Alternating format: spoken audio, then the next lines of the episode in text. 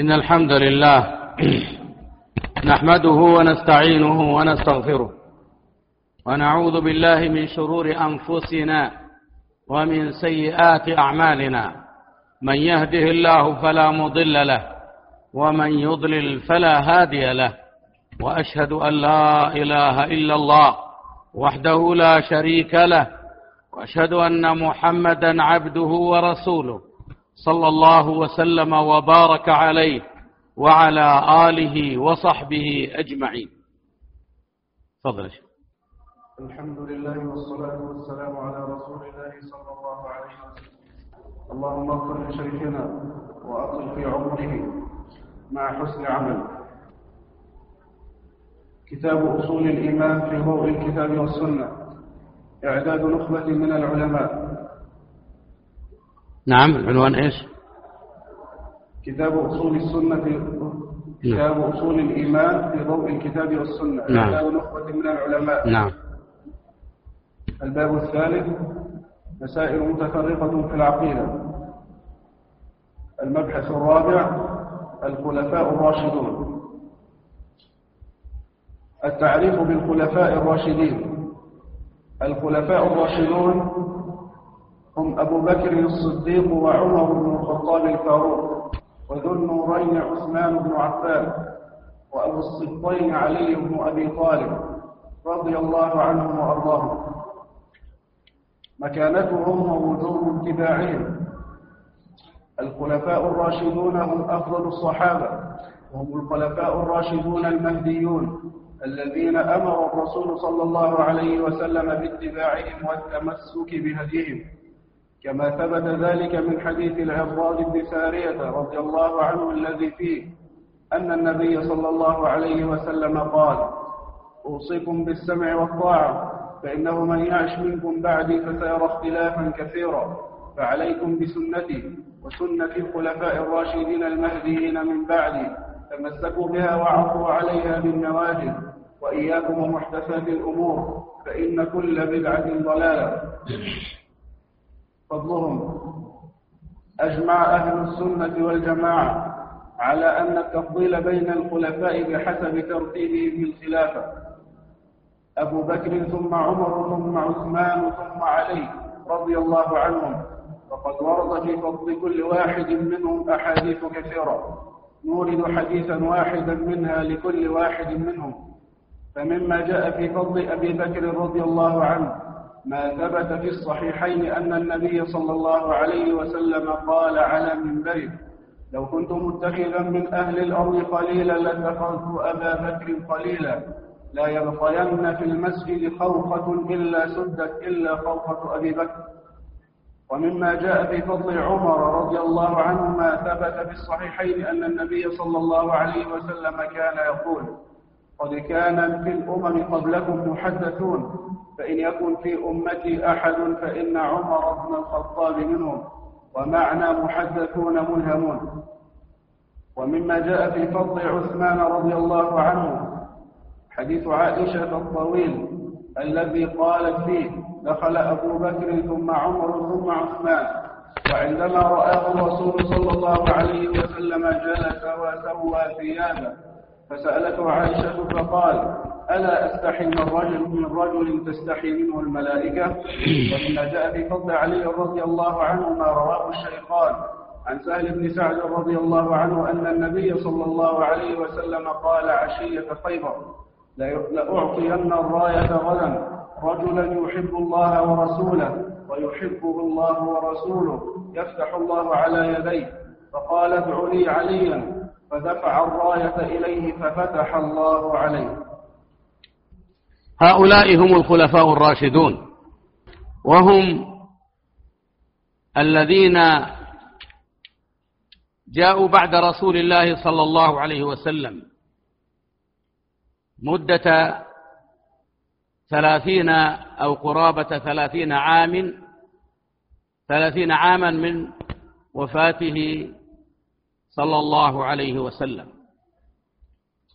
ومما يدل لذلك ما جاء في حديث سفينة مولى رسول الله صلى الله عليه وسلم أنه قال الخلافة ثلاثون أي ثلاثون سنة. وإذا قسمنا الثلاث وزعنا الثلاثين وجدنا أنه يدخل فيها جميع الخلفاء الأربعة رضي الله عنهم وأرضاهم. وهؤلاء الخلفاء هم صفوة هذه الأمة وهم أفضل الصحابة جميعا وأفضل العشرة المبشرين بالجنة. وهم الذين قال فيهم النبي صلى الله عليه وسلم عليكم بسنتي وسنة الخلفاء الراشدين المهديين من بعدي تمسكوا بها وعضوا عليها بالنواجذ. وقال لامرأة أتته إن لم أجدك فمن؟ آتي. قال ائت أبا بكر. ويقول صلى الله عليه وسلم اقتدوا بالذين من بعدي. واللذان من بعده إنما هما من؟ أبو بكر وعمر رضي الله عنهما وأخزى الله من أبغضهما وقلاهما. وهؤلاء الخلفاء فتح الله بعهدهم الأمصار ودخلت في دين الله الأقطار فبلغت الفتوحات أشد أوجها في عهدهم رضي الله عنهم من تخوم الصين شرقا إلى المحيط الأطلسي غربا.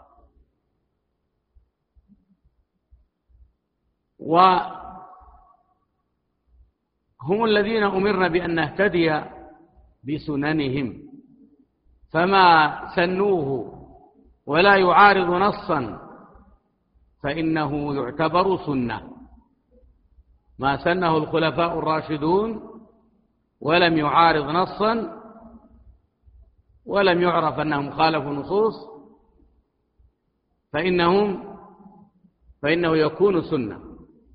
بقول النبي صلى الله عليه وسلم عليكم بسنتي وسنة الخلفاء الراشدين المهديين تمسكوا بها وعضوا عليها بالنوادي. ويجب أن يرتبوا على حسب وقتهم. أبو بكر ثم عمر أبو بكر الصديق وزير رسول الله صلى الله عليه وسلم ورفيقه في الغار وأول من أسلم من الرجال ومؤازره في السراء والضراء. ووزيره عمر الفاروق. وكثيرا ما كان النبي صلى الله عليه وسلم يقول جئت أنا وأبو بكر وعمر وذهبت أنا وأبو بكر وعمر ودخلت أنا وأبو بكر وعمر فأخزى الله من آذوا أبا بكر وعمر. ولذلك كان هم أفضل الخلفاء ثم عثمان ذو النورين مجهز جيش العسرة الذي قال فيه النبي صلى الله عليه وسلم لا يضر عثمان ما فعل بعد اليوم. بعد أن جهز جيش العسرة. والذي بشره النبي صلى الله عليه وسلم بالجنة على فتنة تصيبه.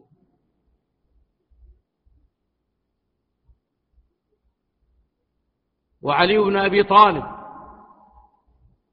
صهر رسول الله صلى الله عليه وسلم وابن عمه وأول من أسلم من الرجال من الصبيان وخليفته في فراشه. يوم ليلة الهجرة. الشجاع المعروف وكل الصحابة شجعان.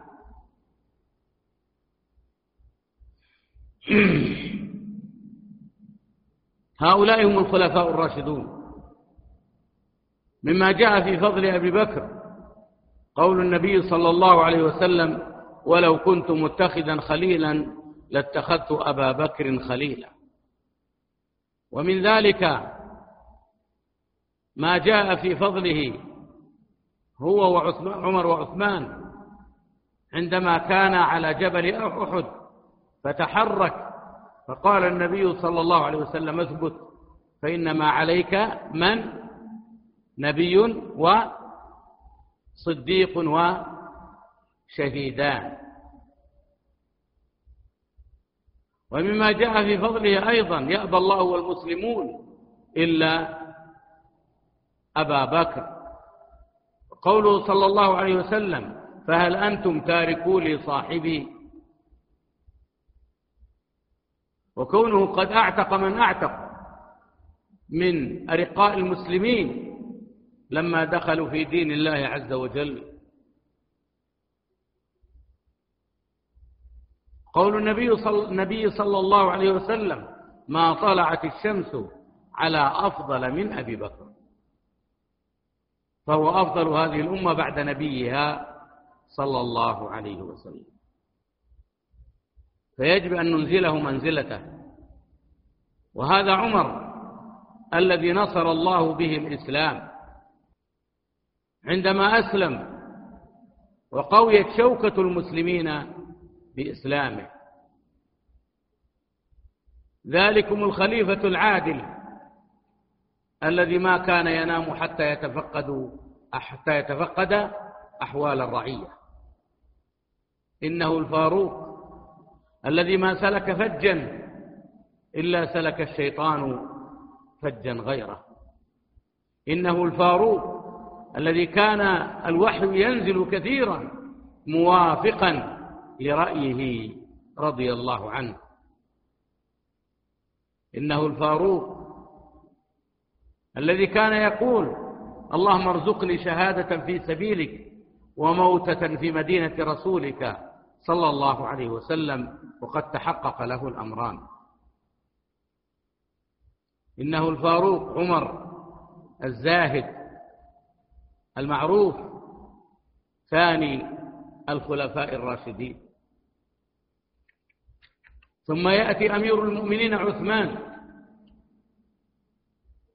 الذي تستحي منه الملائكة. ألا أستحي مما تستحي منه الملائكة؟ إنه مجهز جيش العسرة. إنه ذو النورين. زوجه النبي صلى الله عليه وسلم ابنتين وقال لو كانت عندنا ثالثة لزوجناكها. إنه استشهد أيضا. بفعل المجرمين أذناب عبد الله بن سبأ. ثم يأتي الخليفة الراشد أمير المؤمنين علي بن أبي طالب الذي قال فيه النبي صلى الله عليه وسلم لأعطين الراية غدا رجلا يحب الله ورسوله ويحبه الله ورسوله يفتح الله على يديه. فتح الله به أرض خيبر وشارك في أغلب غزوات النبي صلى الله عليه وسلم وخلفه في بعضها. إنه وبقية الخلفاء يجب تقديمهم كما قدمهم أصحاب رسول الله بل كما قدمهم رسول الله نفسه صلى الله عليه وسلم. ولا يجوز تقديم علي على عثمان.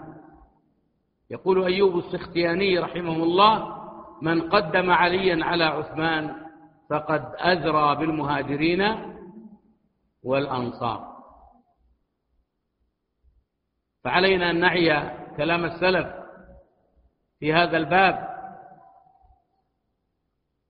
وأن نترضى عن هؤلاء الخلفاء. وأن ننزلهم منازلهم وأن نتصدى لكل من أراد النيل منهم من الرافضة والخوارج ومن سلك مسلكهم من المارقين. فضل قالوا حفظهم الله. المبحث الخامس. العشرة المبشرون بالجنة. عرفنا فيما نعم. سبق فضل الصحابة وأنهم جميعا عدول. وأنهم يتفاضلون في الصحبة وأفضل الصحابة السابقون الأولون في الإسلام من المهاجرين ثم الأنصار ثم أهل بدر ثم أهل أحد ثم أهل غزوة الأحزاب ثم أهل بيعة الرضوان ثم من هاجر من قبل الفتح وقاتل. أعظم درجة من الذين أنفقوا من بعد وقاتلوا وكلا وعد الله الحسنى. وأفضل الصحابة الخلفاء الراشدون أبو بكر الصديق وعمر الفاروق وعثمان ذو النورين وأبو السبطين علي بن أبي طالب ثم عبد الرحمن ثم عبد الرحمن بن عوف والزبير بن العوام حواري رسول الله صلى الله عليه وسلم وطلحة بن عبيد الله وسعد بن أبي وقاص وأمين هذه الأمة أبو عبيدة بن الجراح وسعيد بن زيد بن نفيل رضي الله عنهم أجمعين. وقد جاءت في فضلهم أحاديث عامة ومنهم من جاء فيه حديث بخصوصه ومن الأحاديث العامة في فضلهم ما رواه أحمد وأصحاب السنن عن عبد الرحمن بن الأقنس رضي الله عنه عن سعيد بن زيد قال أشهد على رسول الله صلى الله عليه وسلم أني سمعته وهو يقول عشرة في الجنة النبي صلى الله عليه وسلم في الجنة وأبو بكر في الجنة وعمر في الجنة وعثمان في الجنة وعلي في الجنة وطلحة في الجنة والزبير بن العوام في الجنة وسعد بن مالك في الجنة وعبد الرحمن بن عوف في الجنة. ولو شئت لسميت العاشر. قال فقالوا من هو؟ فسكت. قال فقالوا من هو؟ فقال هو سعيد بن زيد رضي الله عنه. قد بشر النبي صلى الله عليه وسلم آخرين غير هؤلاء العشرة بالجنة مثل عبد الله بن مسعود وبلال بن رباح وعكاشة بن محصن وجعفر بن أبي طالب وغيرهم كثير. وأهل السنة والجماعة ينصون على من ورد النص من المعصوم فيه باسمه فيشهدون له بالجنة لشهادة رسول الله صلى الله عليه وسلم له ومن عداهم يرجون لهم الخير. بوعد الله لهم جميعا بالجنة كما قال تعالى بعد ذكر الصحابة وبيان فضل بعضهم على بعض وكلا وعد الله الحسنى. والحسنى هي الجنة كما أن مذهب أهل السنة في عموم المسلمين عدم القطع لأحد منهم بجنة أو نار وإنما يرجون للمحسنين الثواب ويخافون على المسيئين العقاب. مع القطع لمن مات على التوحيد بعدم تقليده في النار بقوله تعالى إن الله لا يغفر أن يشرك به ويغفر ما دون ذلك لمن يشاء. هنا ذكر العشرة المبشرون بالجنة ولا مزيد على ما ذكره المصنف غير أني أعلق فيما يتعلق ببقية العشر بقية المبشرين بالجنة وذكر منهم المصنف مجموعة ويزاد عليهم أيضا آه، بلال بن رباح وعمار بن ياسر وكذلك آه، ثابت بن قيس بن شماس وأزواج النبي صلى الله عليه وسلم. فكل هؤلاء يعتبرون من المبشرين بالجنة. وعقيدة أهل السنة والجماعة أنهم لا يجزمون لأحد بدخول الجنة إلا من جزم له من؟ رسول الله صلى الله عليه وسلم. فلا يزيدون ولا ينقصون. وإن كانوا يرجون للمحسنين الثواب ويخافون على المسيئين العقاب. وقد انتشرت هذه الأيام انتشر تلقيب الناس بالشهداء حتى النصارى. هناك من يلقبهم بالشهداء وحتى الشيوعيين والعياذ بالله. ومن يقتل من الخوارج الذين استحلوا دماء المسلمين وأموالهم واستحلوا تخريب ممتلكاتهم. فيوصفون بأنهم شهداء وهم أجهل من حمر أهلهم.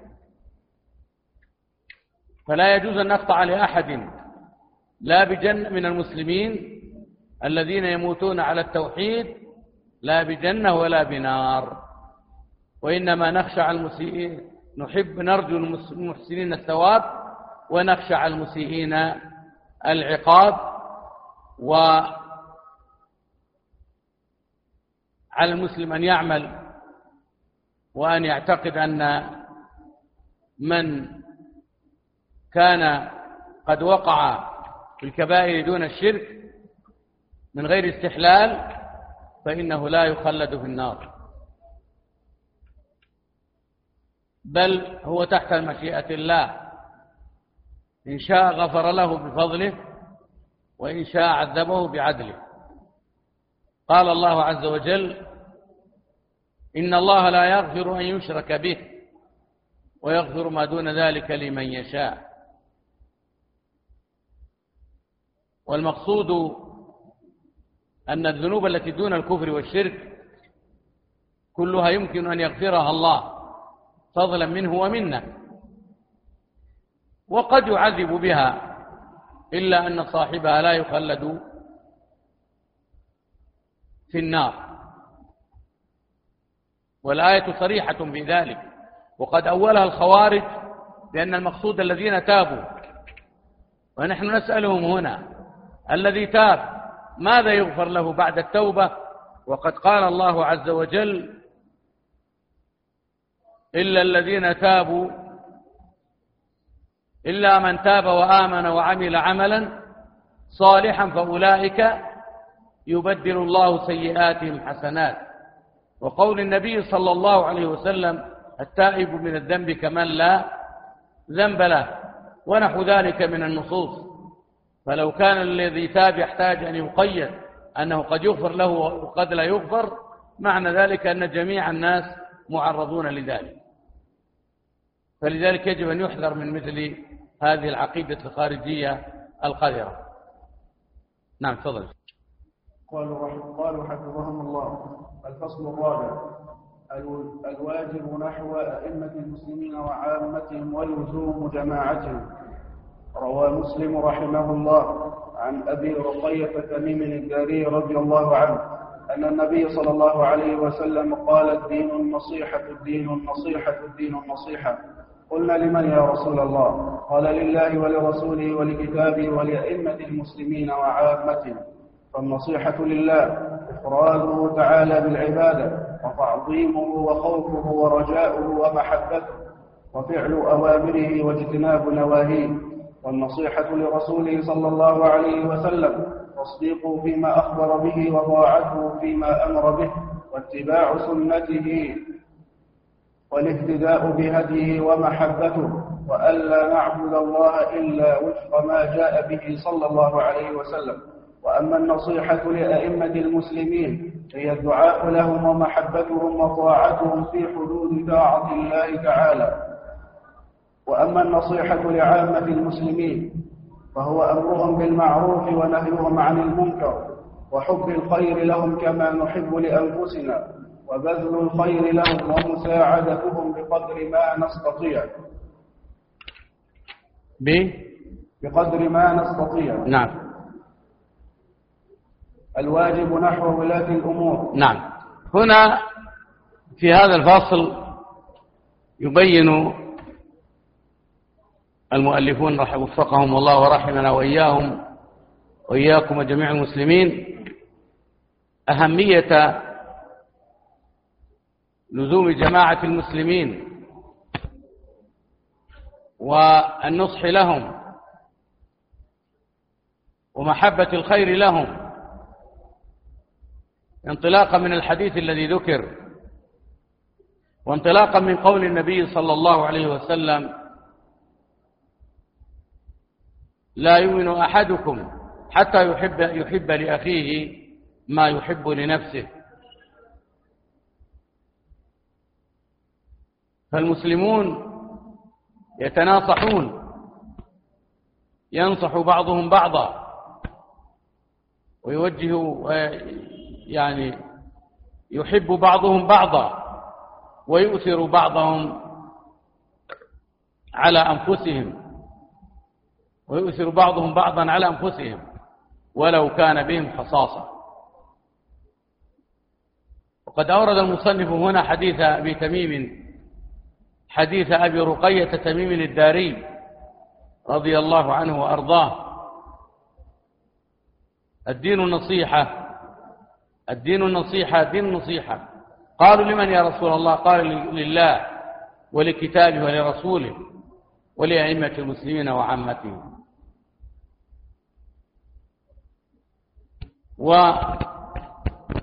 والمقصود أن الدين طريق فهمه النصيحة وهي مأخوذة من النصح من نصح العسل أي نقاه وصفاه من الشوائب ونصح اللبن صفاه من كل شيء. والنصيحة لله هو الإيمان به وإفراده تبارك وتعالى بالعبادة. توحيده في ربوبيته وألوهيته وأسمائه وصفاته وأفعاله. وإفراده تبارك وتعالى بالعبادة وتحقيق العبودية التي خلقنا الله لها. والنصيحة لكتابه الإيمان بأنه منزل من عند الله وأنه كلام الله الذي لا يأتيه الباطل من بين يديه ولا من قلبه. تنزيل من حكيم حميد.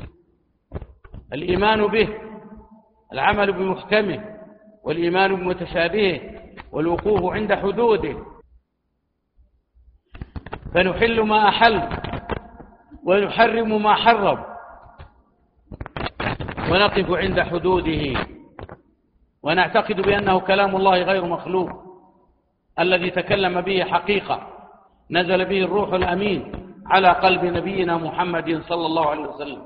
بعد أن سمعه جبريل من الله سبحانه وتعالى سماعا حقيقيا بحرف وصوت. لماذا قيدنا بحرف وصوت؟ من يجيب؟ اليوم في جواز ولا ما في؟ ها؟ أي لعلها تأتي. فهمنا السؤال؟ ها؟ إيه أحسنت.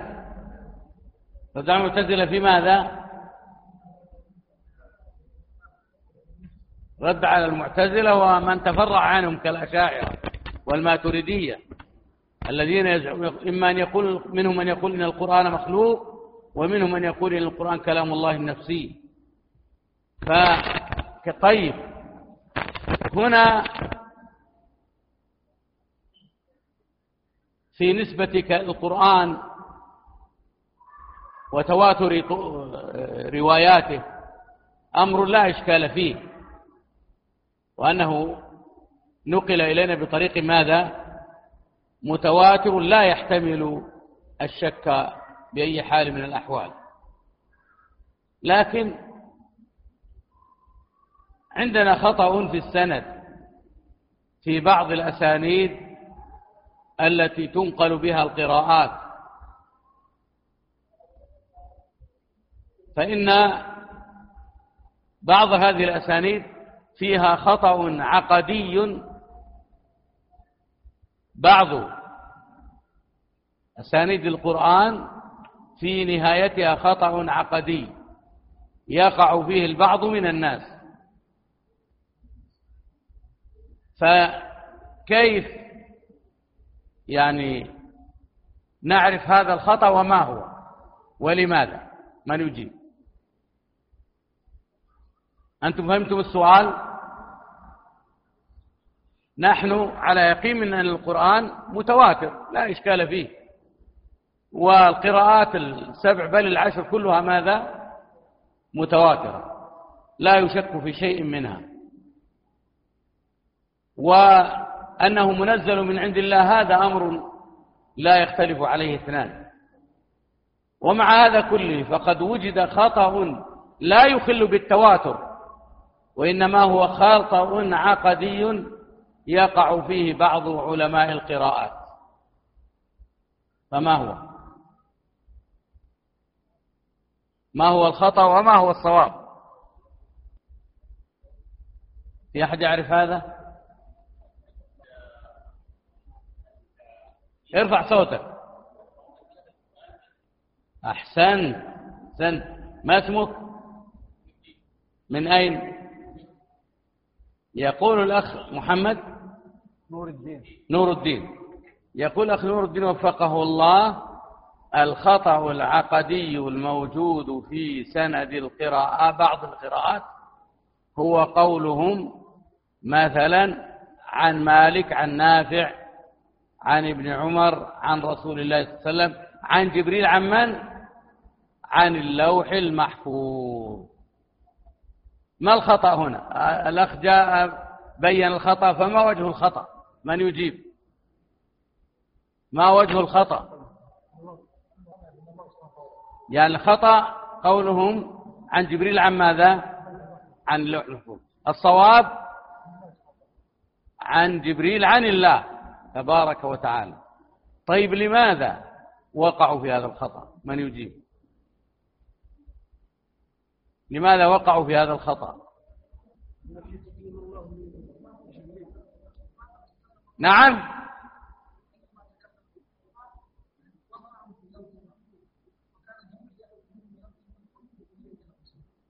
نعم.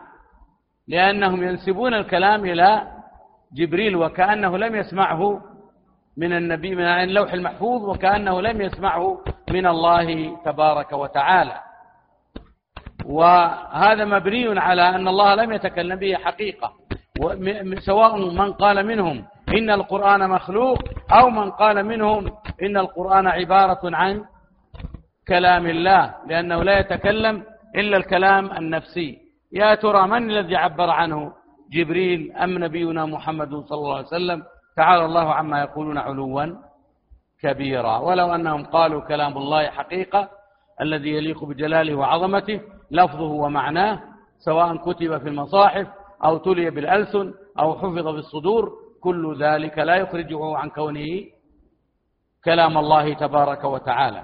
فأنت عندما تقول الحمد لله رب العالمين يعلم يعلم علم يقين أنك إنما قرأت القرآن.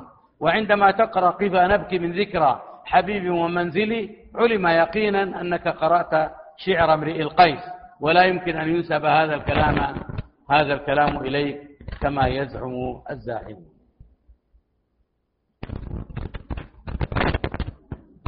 وأما النصيحة لرسول الله أو لرسل الله محبتهم واعتقاد أنهم أفضل البشر. الرسل عليهم الصلاة والسلام أفضل البشر. أما ما يدعيه ابن عربي أو تدعيه الرافضة كما يقول آه، طاغوتهم المعاصر في كتابه الحكومة الإسلامية إن من ضرورات مذهبنا أن لأئمتنا درجة لا يبلغها ملك مقرب ولا نبي مرسل. فهذا كفر. بل تنقص لمن؟ أه؟ للأنبياء. فإن الأنبياء هم أفضل البشر. ومن اعتقد أن أحدا من البشر أفضل من الأنبياء فلا شك في كفره. ويقول صاحبهم القديم ابن عربي النكرة. ما الفرق بين النكرة والمعرفة؟ من يجيب بسرعة؟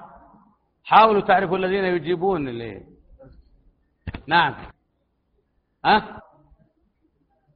ابن ابن العربي المالكي الإمام المعروف القرطبي المعافري أبو بكر الإشبيلي القرطبي صاحب كتاب أحكام القرآن وكتاب عارضة أه الأحوذي وكتاب العواصم من القواصم. وغيرها من الكتب النافعة. وأما ابن عربي الهالك المقتول النكرة الذي يسمونه الحاتمي فهو صاحب الفصوص والفتوحات المكية التي فيها الكفر البواح فيها إشارات كلها كفر منها قوله أشهد أن لا إله إلا علي الأنزع البطين ومنها قوله ما في الجبة إلا الله ومنها قوله أنا بالله وبالله أنا يخلق الخلق ويفنيهم أنا. فإذا أبصرتنا أبصرته وإذا أبصرته أبصرتنا.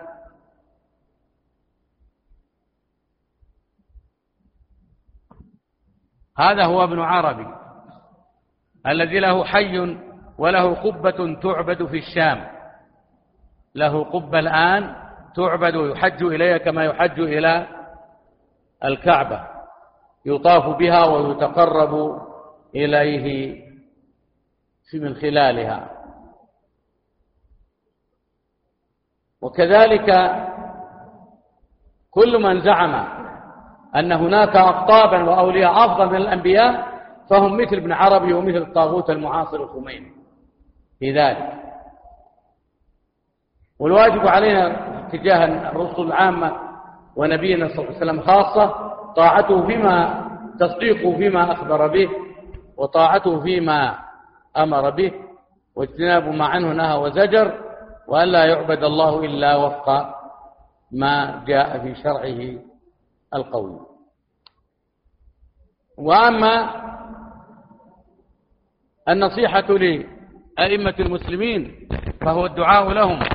وتوقيرهم وإنزالهم منازلهم والدعاء لهم وعدم التهييج عليهم وعدم الخروج عليهم لا باللسان ولا بالسنان ولا بالقلم ولا بأي حال من الأحوال. فإن ذلك كله من أعمال الخوارج المارقين من دين الله سبحانه وتعالى. وسواء كانوا أئمة مختارين أو أو معهود إليهم أو أيا كانوا وسواء تغلبوا ولو بالقوة أم اختارهم أهل الحل والعقد بعد الخلفاء الراشدين معلوم أن الأمر انتقل إلى ملك عضوض فلا بد من السمع والطاعة في حدود طاعة الله سبحانه وتعالى كما سيأتي تفصيله إن شاء الله.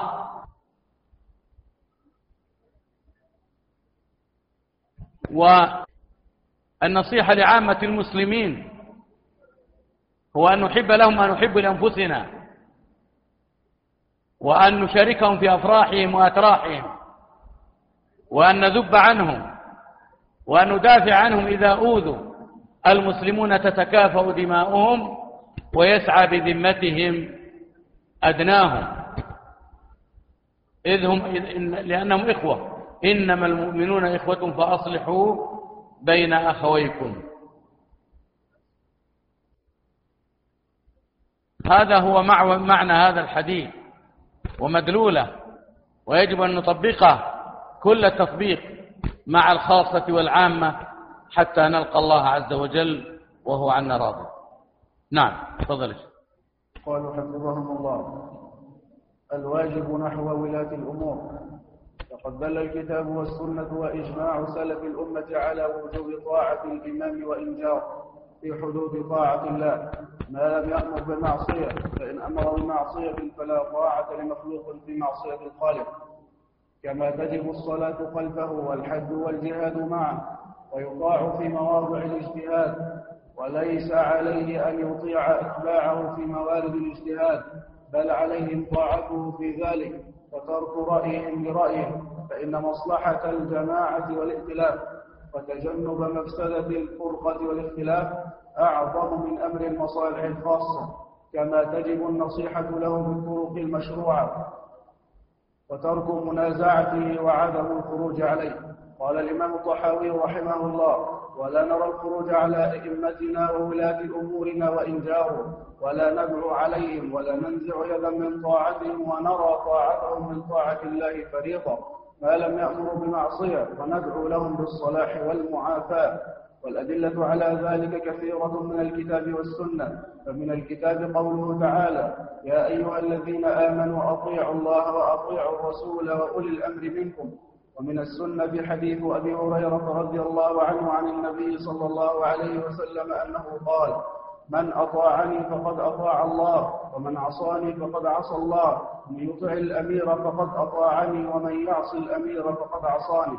وعن ابن عمر رضي الله عنهما قال قال رسول الله صلى الله عليه وسلم على المرء المسلم السمع والطاعة فيما, فيما أحب وكره إلا أن يؤمر بمعصية فإذا أمر بمعصية فلا سمع ولا طاعة. والسنة أن تبذل النصيحة للإمام سرا بعيدا عن الإثارة والتهويل يدل لذلك ما رواه ابن أبي عاصم وغيره عن عياض بن غنم رضي الله عنه قال قال رسول الله صلى الله عليه وسلم من أراد أن ينصح لذي سلطان فلا يبديه علانية وليأخذ بيده فإن سمع منه فذاك وإلا أدى الذي عليه. هذه النصوص من القرآن والسنة كلها تدل هذه النصوص من القرآن والسنة كلها تأمر بطاعة الأئمة وولاة الأمور بمعصية الله تعالى. ويمكن أن نستخلص منها ما يأتي.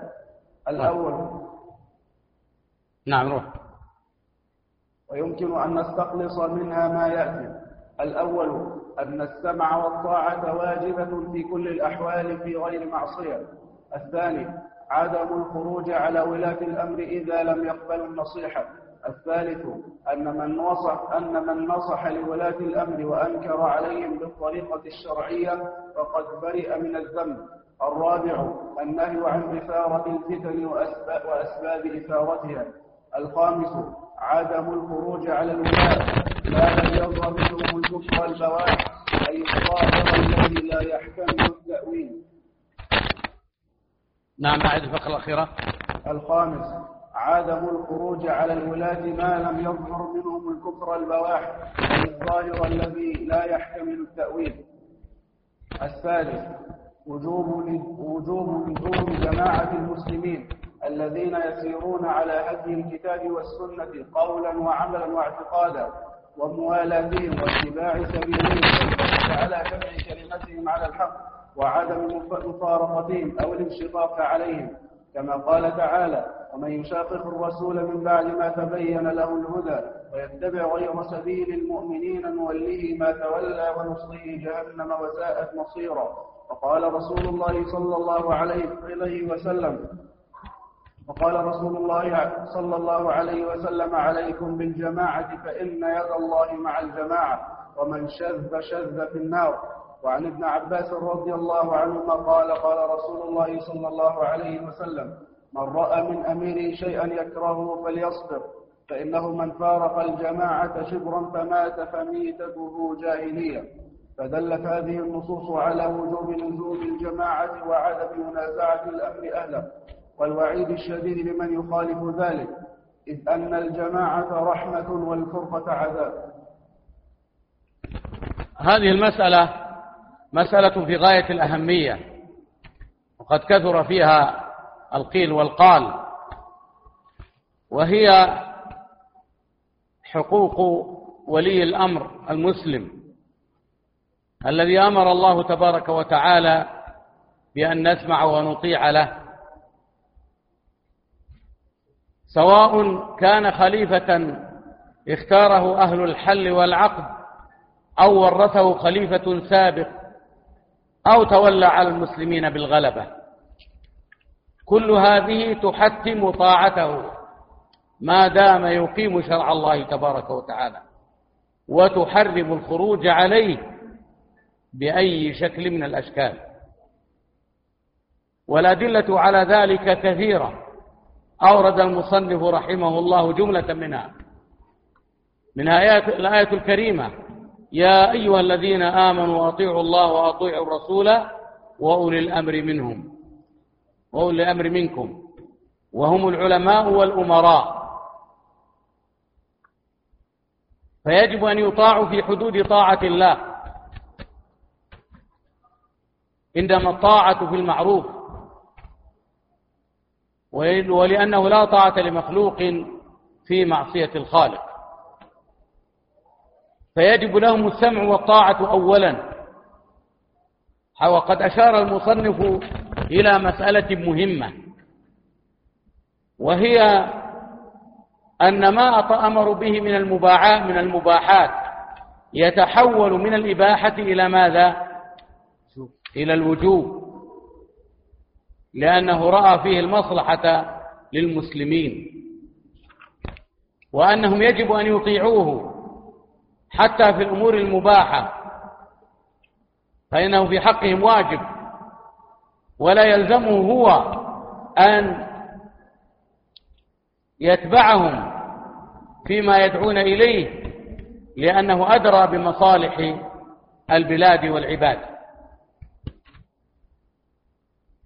وثانيا أنه إذا أمر بمعصية فإنه لا ينفذ قوله ولا يطاع لكن ذلك لا يلغي طاعته في الأمور الأخرى التي ليست بماذا؟ بمعصية. وثالثا تحريم الخروج عليه بأي شكل من أشكال الخروج سواء كان بالسنان أو باللسان. أطيعوهم ما أقاموا الصلاة فيكم. ويقول عبادة رضي الله عنه بايعنا رسول الله صلى الله عليه وسلم على السمع والطاعة والمنشط والمكره وعلى أثرة علينا وألا ننازع الأمر أهله إلا أن تروا كفرا بواحا عندكم. من الله فيه ماذا؟ برهان.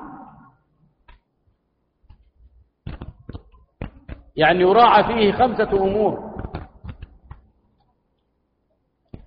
أن يكون كفرا والذي يحدد الكفر من من غيره هم علماء المسلمين الراسخون في العلم وليس سائر الناس وليس سائر الناس. وثانيا أن يكون كفرا واضحا ليس فيه احتمال. فإن وجد الاحتمال سقط الاستدلال. وثالثا أن يكون عندكم دليل واضح على هذا الحكم. ورابعا القدرة على الخروج والتغيير. وخامسا وجود الشوكة والمنعة للمسلمين الذين يريدون تغيير هذا الكافر. أيضا من الأمور المهمة وجوب الدعاء له. يروى عن الإمام أحمد وعن فضيل بن عياض وغيرهما أنهم قالوا لو كنت أعلم أنني مستجاب الدعوة لادخرتها لولي الأمر. تدعو له بالصلاح إذ بصلاحه تصلح الرعية. وإنه أحوج ما يكون إلى دعائك ومؤازرتك إياه. أيضا يجب تبجيله وتوقيره وتعزيره والوقوف معه ومؤازرته ضد الخارجين وضد المعتدين وضد من يريد أن يخل بأمن المسلمين. إذ به تنتظم الجماعة.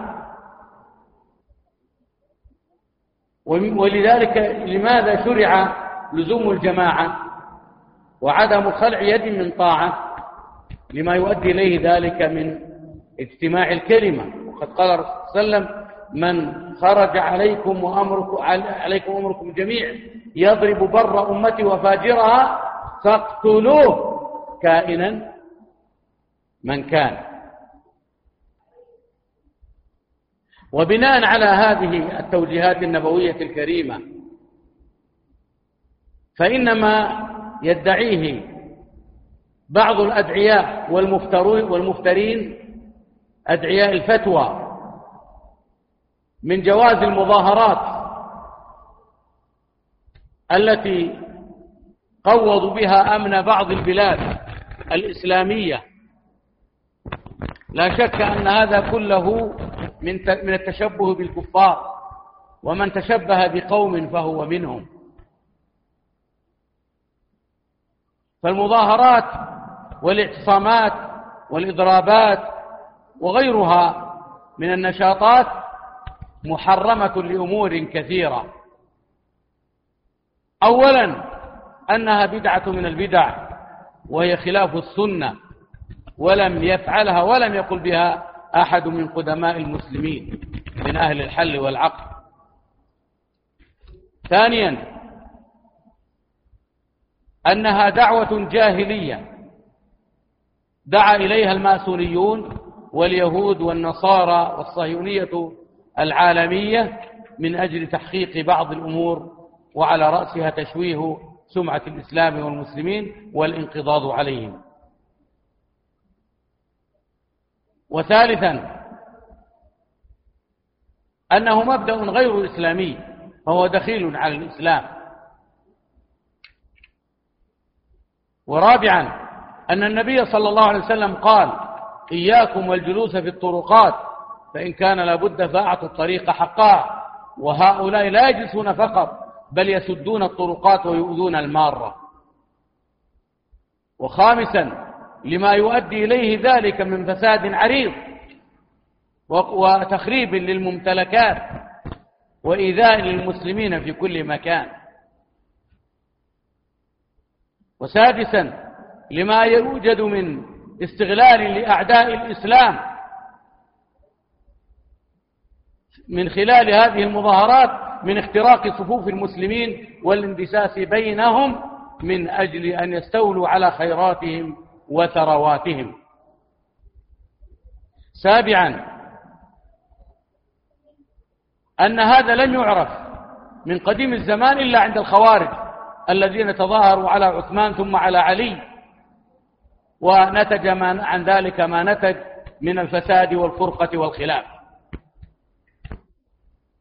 وثامنا أنه افتيات على ولي الأمر الذي هو أدرى بمصالح البلاد والعباد.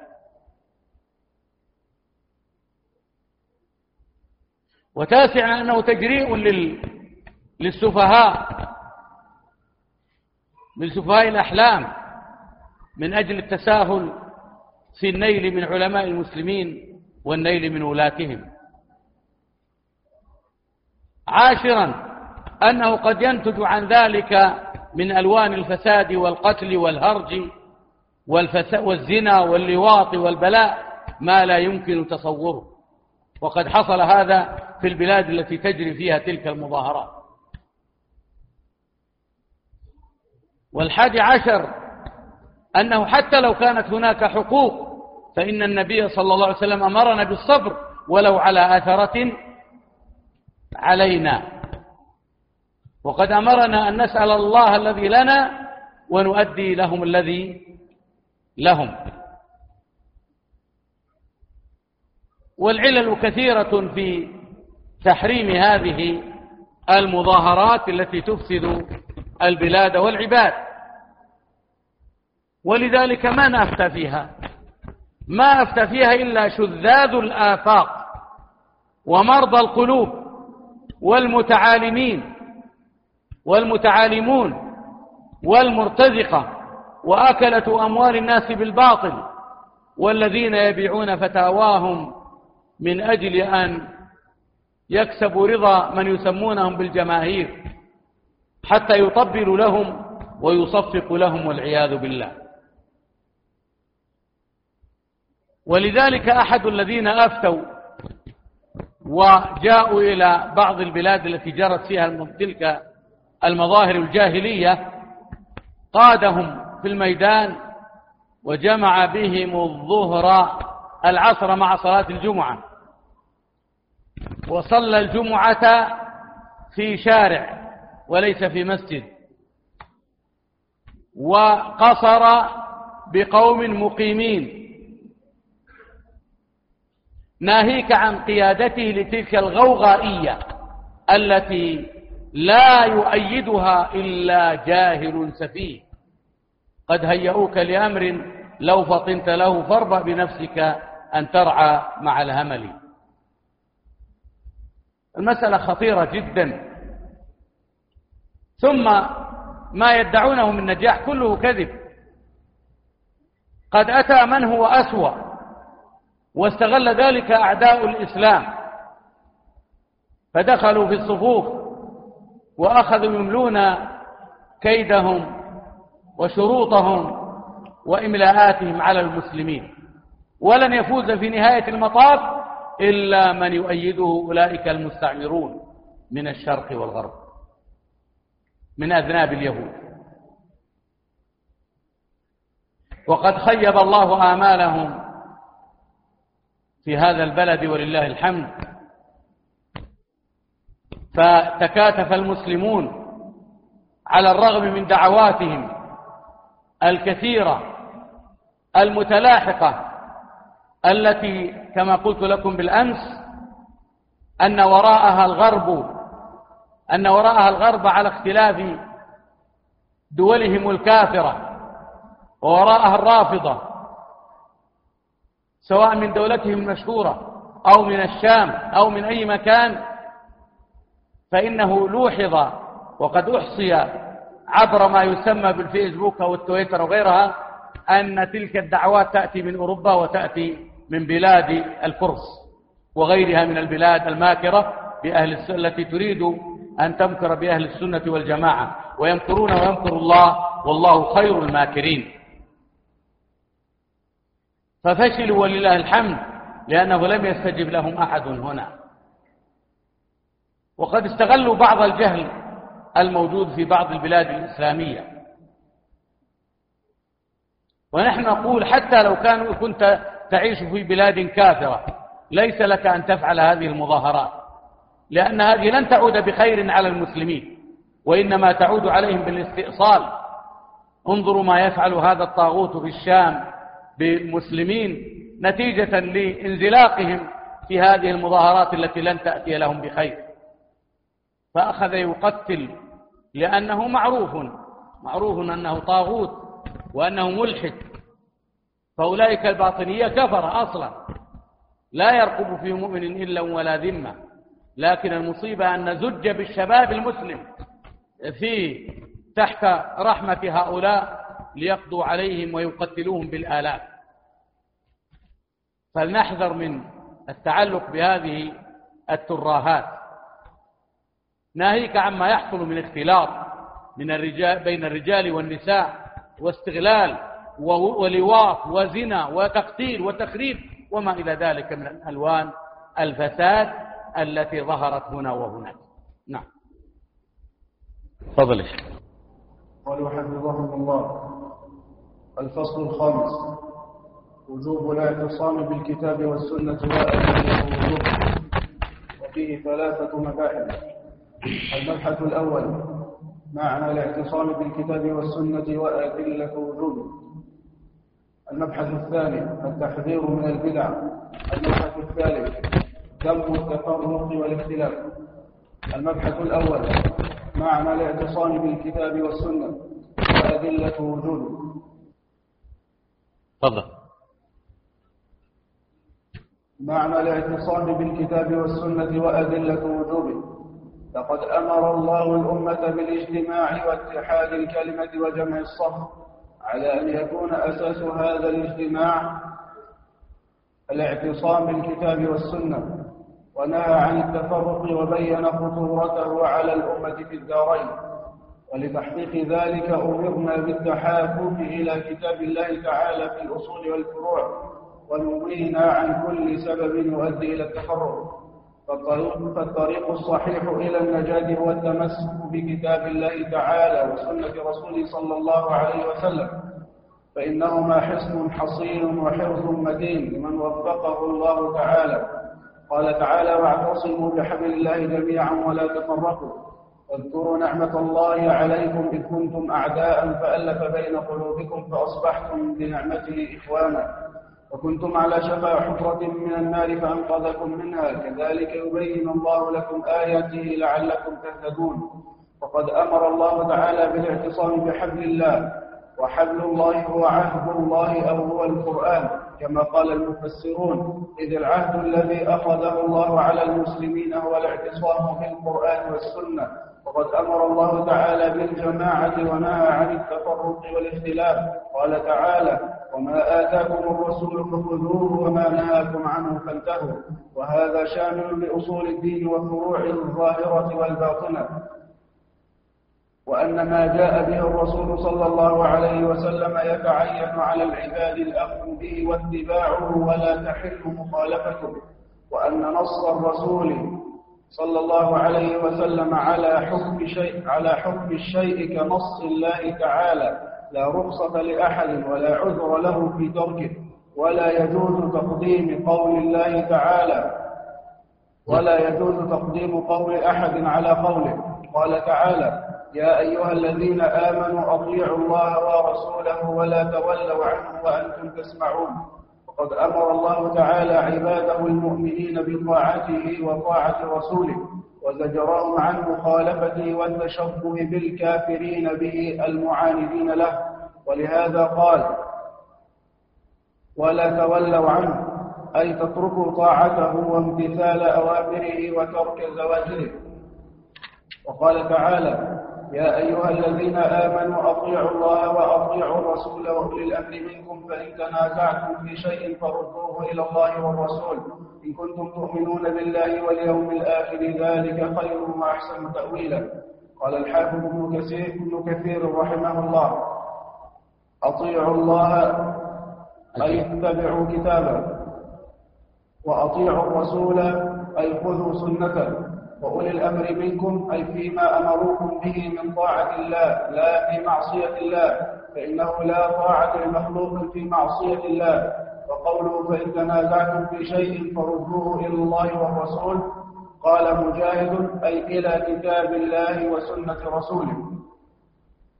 وهذا أمر من الله عز وجل. لأن كل شيء تنازع الناس فيه من أصول الدين وفروعه أن يرد, يرد التنازع في ذلك إلى الكتاب والسنة كما قال تعالى وما اختلفتم فيه من شيء فحكمه إلى الله فما حكم به الكتاب والسنة وشهد له بالصحة فهو الحق فماذا بعد الحق إلا الضلال؟ ولهذا قال إن كنتم تؤمن ولهذا قال تعالى إن كنتم تؤمنون بالله واليوم الآخر أي ردوا الفصل في الخصومات والجهالات إلى الكتاب والسنة. ومن لا يرجع إليهما في ذلك فليس مؤمنا بالله ولا اليوم الآخر. وقوله ذلك خير أي التحاكم إلى كتاب الله وسنة رسوله والرجوع إليهما في فصل النزاع خير. وأحسن تأويلا أي وأحسن عاقبة ومآلا كما قال السدي رحمه الله وقال مجاهد رحمه الله وأحسن جزاء وهو قريب وفي كتاب الله آيات كثيرة وردت في وجوب الاعتصام بالكتاب والسنة والرجوع إليهما في كل الأمور. الأدلة نعم. هنا هذا هو الفصل الأخير. وهو يشتمل على ثلاثة مباحث. أولها الاعتصام بحبل الله المتين وصراطه المستقيم وطريق السالكين إلى مرضاة رب العالمين. وهو الاعتصام بهدي الكتاب والسنة قولا وعملا واعتقادا في جميع الأمور. وتطبيق ذلك في كافة نواحي الحياة في العقيدة في العبادة في المعاملات في الحدود في سائر الأمور في الأخلاق في الآداب لأن الله عز وجل قد أكمل لنا هذا الدين. اليوم أكملت لكم دينكم وأتممت عليكم نعمتي ورضيت لكم الإسلام دينا. ولذلك لما قال قالت اليهود لسلمان الفارسي رضي الله عنه لقد علمكم نبيكم كل شيء حتى القراءة. قال نعم علمنا أن لا نستدبر القبلة ولا نستدبرها حال قضاء الحاجة وأن لا نستنجأ بعظم أو روث أو رجع دابة أو كما قال رضي الله عنه. وقال يهودي يوما لقد أنزلت عليكم معاشر المسلمين آية. لو أنزلت علينا معاشر اليهود لجعلنا اليوم الذي أنزلت فيه عيدا. فقال عمر إني والله أعلم متى نزلت. يوم الجمعة يوم عرفة. لكنه يعلم أن القضية أن الأعياد في الإسلام لا يزاد بها على ما شرعه الله وبينه رسوله صلى الله عليه وسلم. وهي في الإسلام ثلاثة أعياد. عيد الفطر وعيد الأضحى وماذا؟ ها؟ وعيد الأسبوع الذي هو يوم الجمعة. فقد سماه النبي صلى الله عليه وسلم عيدا. ولذلك فإن الاعتصام الكتاب والسنة هو الطريق الذي يجمع الله به كلمة المسلمين. ولا يمكن أن تجتمع كلمتهم إلا على ذلك. وبغير ذلك لا تجتمع. ومن طلب الهدى من غير هذا الطريق فإنه ضال لا محالة.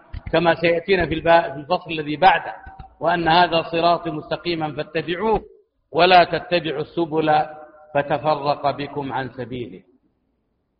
قال تعالى وما أتاكم الرسول فخذوه وما نهاكم عنه فانتهوا.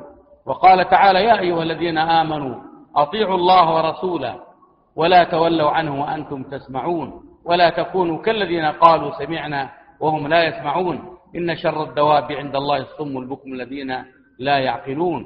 ولو علم الله بهم خيرا لأسمع لأسمعهم ولو أسمعهم لو تولوا وهم معرضون.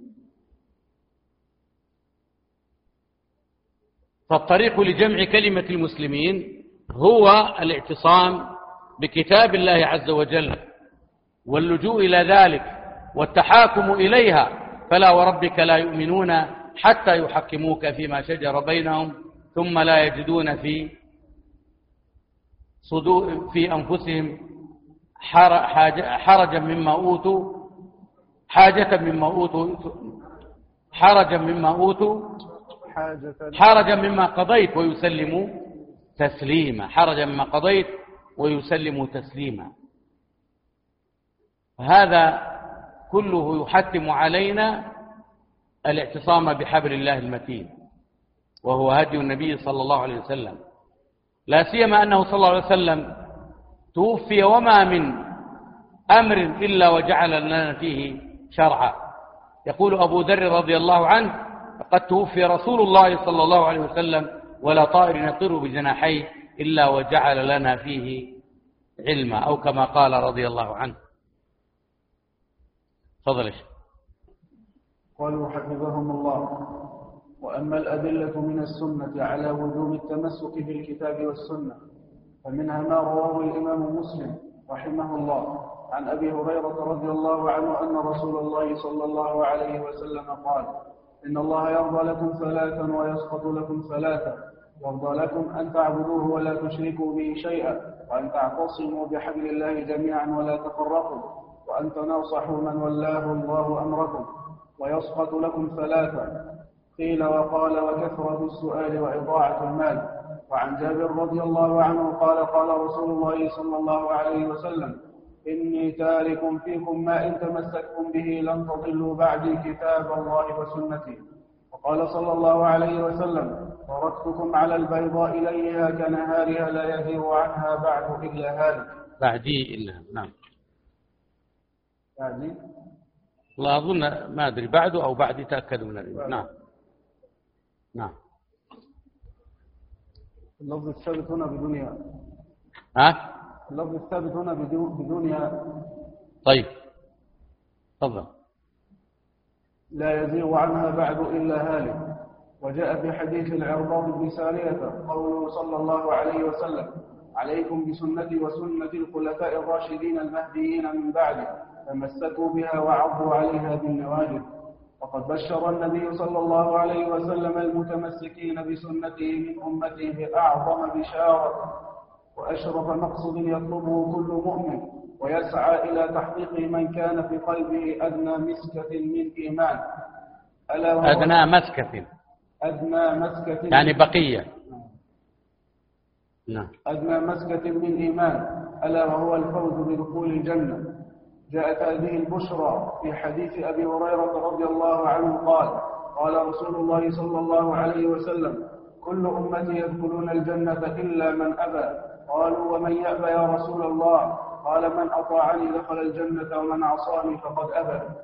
وأي إباء ورفض للسنة أعظم من مخالفة أمره صلى الله عليه وسلم وذلك بالإحداث والابتداع في الدين. ومعلوم أن الفرقة الناجية هي التي كانت على مثل ما كان عليه النبي صلى الله عليه وسلم وأصحابه وهي الجماعة. قال أبي بن كعب رضي الله عنه عليكم بالسبيل والسنة فإنه ليس من عبد على سبيل وسنة ذكر الرحمن ففاضت عيناه من خشية الله فتمسه النار. أبدا وإن اقتصادا في سبيل وسنة خير من اجتهاد في خلاف سنة وإن اقتصادا في سبيل وسنة خير من اجتهاد في خلاف سبيل وسنة. نعم. انتهى؟ نعم. هذا تكملة لأدلة وجوب الاعتصام بالكتاب والسنة والتمسك بها وليس على هذه النصوص التي ذكرت مزيد. ومن ذلك أيضا قول النبي صلى الله عليه وسلم في صحيح مسلم في الإمارة ما بعث الله من نبي إلا كان حق عليه أن يدل أمته على خير ما يعلمه لهم وينذرهم شر ما يعلمه لهم. ونص النصوص واضحة لا تحتاج حتى إلى تعليق. متى عمل بها المرء المسلم وتمسك بها وعض عليها بالنواجذ وقدم أمر الله على أمر كل من سواه وهو من علامات تمسكه واعتصامه بالكتاب والسنة أنه يقدم أمر الله على سبحانه وتعالى على كل أمر. قد حذر الله من مخالفة أمره وتقديم أمر سواه على أمره. قال تعالى فليحذر الذين يخالفون عن أمره أن تصيبهم فتنة أو يصيبهم عذاب أليم. ولو نظرتم إلى أقوال السلف المؤيدة لمدلول هذه النصوص مما يدل على التزامهم وتمسكهم بذلك مثل قول عبد الله بن مسعود رحمه رضي الله عنه اتبعوا ولا تبتدعوا فقد كفيتم. وقوله رضي الله عنه من كان مستنا فليستنى بأصحاب رسول الله صلى الله عليه وسلم فإنهم أبر هذه الأمة قلوبا وأعمقها علما وأقلها تكلفا وأصدقها قيلا فتمسكوا بغرزهم فإنهم على الهدى المستقيم أو كما قال رضي الله عنه. وكانوا يتنافسون في ذلك في الوقوف عند حدود السنة ولا يحيدون عنها قيد أنملة فعلينا أن نحذو حذوهم وأن نسير على نهجهم في ذلك. لأن هذا هو طريق النجاة وطريق السلامة. إلا الذين آمنوا وعملوا الصالحات وتواصوا بالحق وتواصوا بالصبر. وهذا لا يتأتى إلا بالاعتصام بكتاب الله عز وجل وسنة رسوله صلى الله عليه وسلم. تفضل. قالوا حفظهم الله. المبحث الثالث التحذير من البدع من البدع. تعريف البدعة البدعة لغة هي الاختراع على غير مثال سابق. ومن ذلك قول الله تعالى بديع السماوات والأرض. أي مخترعها. أي مخترعهما. نعم. أي مخترعهما. وشرعا ما خالف الكتاب والسنة أو إجماع سلف الأمة من الاعتقادات والعبادات المحدثة في الدين. خطر البدع. إن البدع والمحدثات في الدين لها خطورة عظيمة وآثار سيئة على الفرد والمجتمع بل وعلى الدين كله أصوله وفروعه. فالبدع إحداث في الدين وقول على الله بغير علم وشرع في الدين بما لم يأذن به الله. والبدعة سبب في عدم سبب في عدم قبول. سبب. والبدعة سبب في عدم قبول العمل وتفريق الأمة. والمبتدع يحمل وزره ووزر من تبعه في بدعته كما أن البدعة سبب في الحرمان من شرب من الشرب من حوض النبي صلى الله عليه وسلم. فعن سهل بن سعد الأنصاري وأبي سعيد الخدري رضي الله عنهما أن رسول الله صلى الله عليه وسلم قال أنا فرطكم على الحوض من مر علي شرب ومن شرب لا يظمأ أبدا. ليردن علي أقوام. أعرفهم ويعرفونني ثم يحايل بيني وبينهم. فأقول إنهم من أمتي. فيقال إنك لا تدري ما أحدثوا بعدك. فأقول سحقا لمن غير بعدي. والفرط الذي يسبق علي والفرط الذي يسبق إلى الماء. إلى الماء. نعم. وسحقا أي بعدا. والبدعة تشبيه والبدعة تشويه للدين وتغيير لمعالمه. والخلاصة أن البدعة خطر عظيم على المسلمين في أمر دينهم ودنياهم. أسباب البدعة. كمل أسباب البدعة. أسباب البدعة. للبدع أسباب كثيرة. أعظمها البعد عن كتاب الله تعالى. وسنة رسوله صلى الله عليه وسلم ومنهج السلف الصالح. الأمر الذي يؤدي إلى الجهل بمصادر التشريع ومن أسباب انتشار البدع التعلق التعلق بالشبهات والاعتماد على العقل المجرد وجلساء, وجلساء السوء والاعتماد على الأحاديث الضعيفة والموضوعة التي يستدل بها المبتدعة على بدعهم والتشبه بالكفار وتقليد أهل الضلال ونحو ذلك من الأسباب الخطيرة. خطر البدع. من تأمل الكتاب والسنة وجد أن البدع في الدين محرمة ومردودة على أصحابها من غير فرق بين بدعة وأخرى وإن كانت تتفاوت درجات التحريم بحسب نوعية البدعة ومن المعلوم أن النهي عن البدع قد ورد على وجه واحد. بقول النبي صلى الله عليه وسلم إياكم ومحدثات الأمور فإن كل محدثة بدعة وكل بدعة ضلالة. وقوله صلى الله عليه وسلم من أحدث في أمرنا هذا ما ليس منه فهو رد. فدل الحديثان على أن كل محدث في الدين فهو بدعة وكل بدعة ضلالة مردودة. ومعنى ذلك أن البدعة في العبادات والاعتقادات محرمة. ولكن التحريم يتفاوت بحسب نوع البدعة فمنها ما هو كفر صراح كالطواف بالقبور تقربا إلى أصحابها وتقديم الذبائح والنذور لها ودعاء أصحابها والاستغاثة بهم. ومنها ما هو من وسائل الشرك كالبناء على القبور والصلاة والدعاء عندها. ومنها ما هو فسق ومعصية كإقامة الأعياد التي لم ترد في الشرع والأذكار المبتدع والأذكار المبتدعة والتبتل والصيام قائما في الشمس. نعم. المبحث الثالث طيب. هذه البدعة وخطورتها وما ينبغي أن يفعله المؤمن لاجتنابها. أما العلاج الذي يبعدك عنها فهو الاعتصام بالكتاب والسنة كما تقدم. فكلما اعتصم المسلمون بحبل الله المتين بكتاب الله الكريم وسنة نبيه القويمة سلموا بإذن الله من السنن من البدع من الوقوع في البدع. وكلما قل التمسك في السنة انتشرت ماذا؟ البدعة. والبدعة هي الاختراع على غير مثال سابق. قال الله عز وجل بديع السماوات والأرض. والذي نقلته نقلناه هنا أو نقله الإخوة هنا هو تعريف للشيخ الإسلام ابن تيمية أو قريب منه ما قال في الكتاب والسنة من ماذا؟ من المعتقدات والأقوال والأفعال. وهناك تعريف للإمام الشاطبي رحمه الله. هو مرادف لهذا المعنى لكنه يعطي إشارات إلى معاني دقيقة.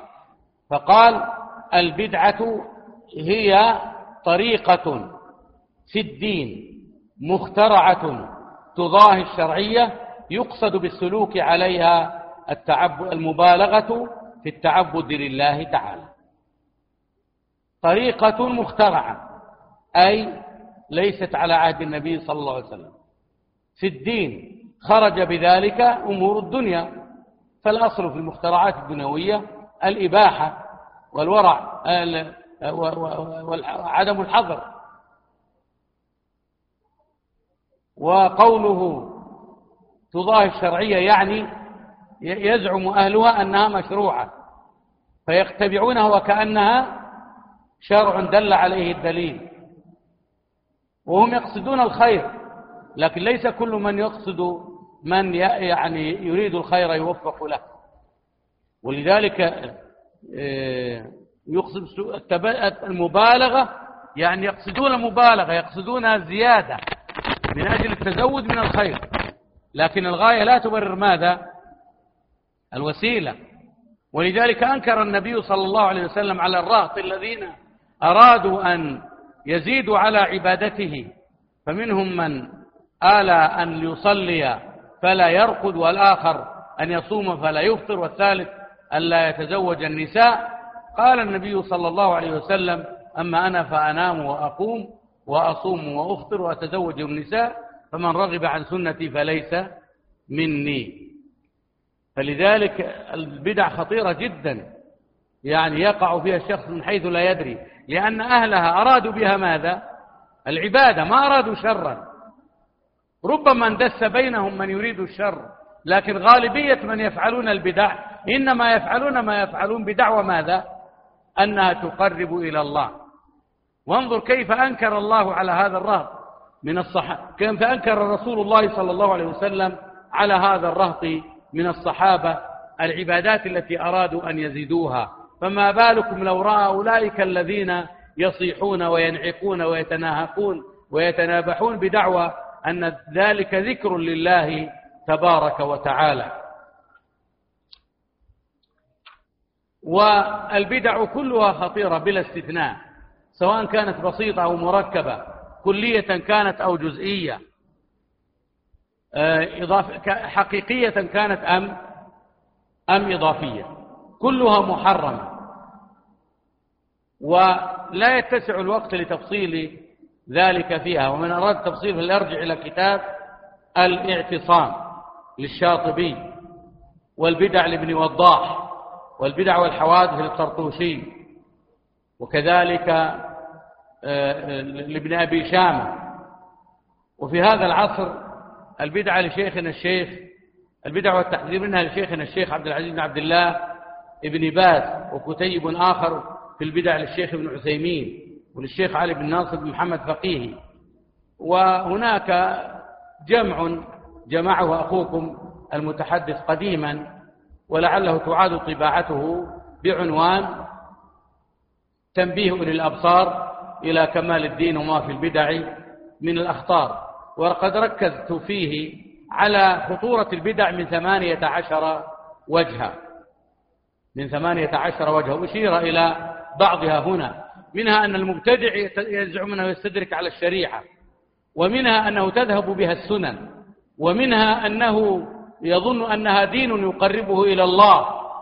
ومنها أنه قل أن يتوب منها والعياذ بالله. ولذلك يقول النبي صلى الله عليه وسلم إن الله احتجر التوبة عن كل صاحب بدعة حتى يدع بدعته.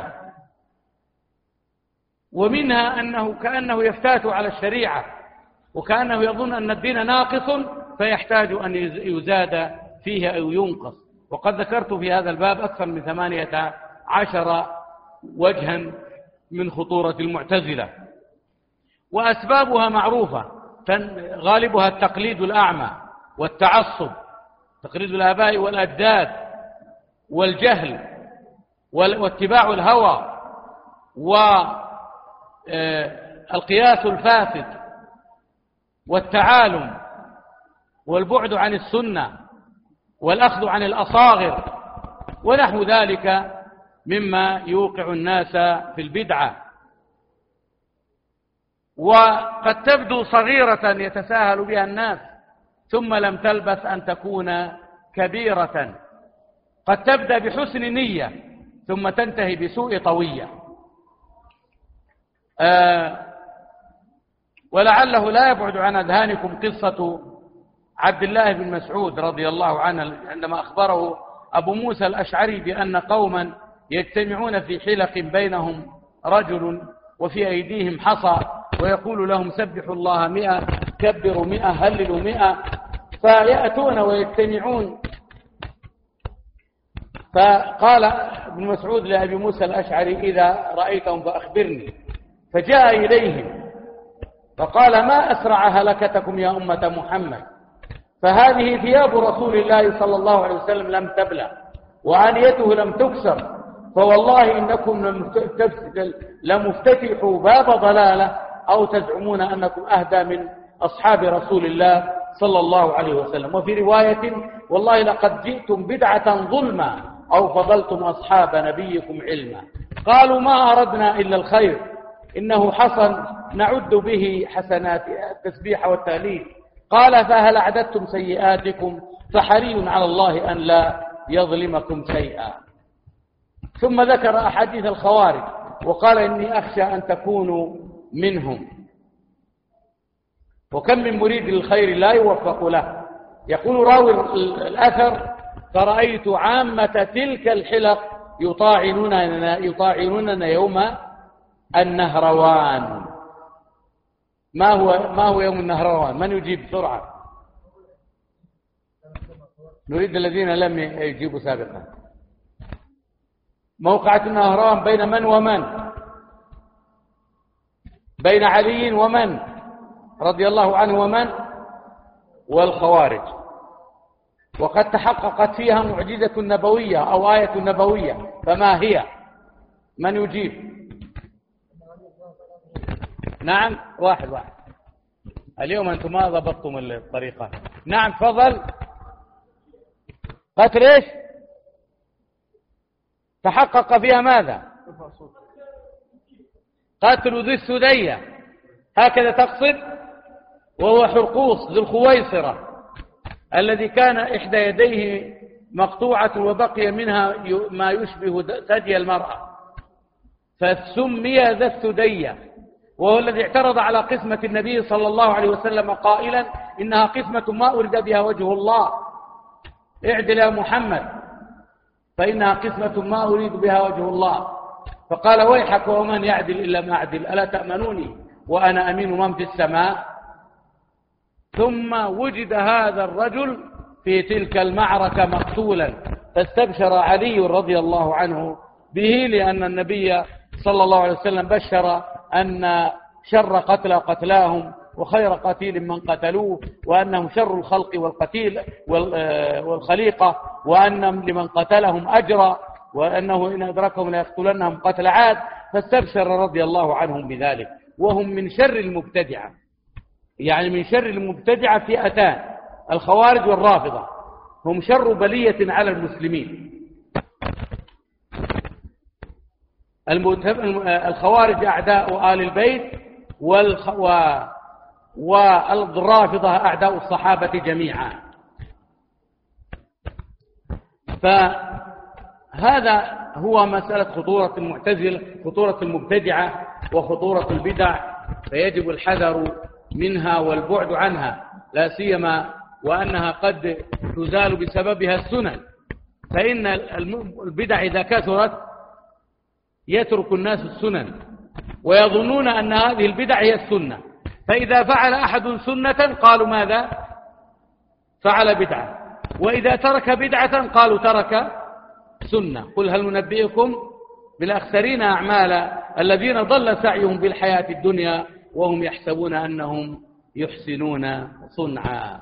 فاحذروا من البدع سواء بدع الصوفية أو بدع الرافضة أو بدع الخوارج أو غيرها أو بدع الموالد أو بدع الرجبية أو بدع الشعبانية أو غيرها من البدع التي اخترعها الناس أو بدع الأذكار من الهوهوة والحوحوة. وتعرفون الهوهوة والحوحوة. أليس كذلك؟ ها؟ أقول معروفة لا يحتاج أن نوضحها. ما هي الهوهوة؟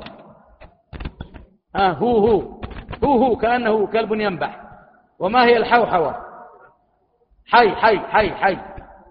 كأنها سباع تعوي وتنبح. فاحذروا من هذا فإنه ليس من ذكر الله في شيء.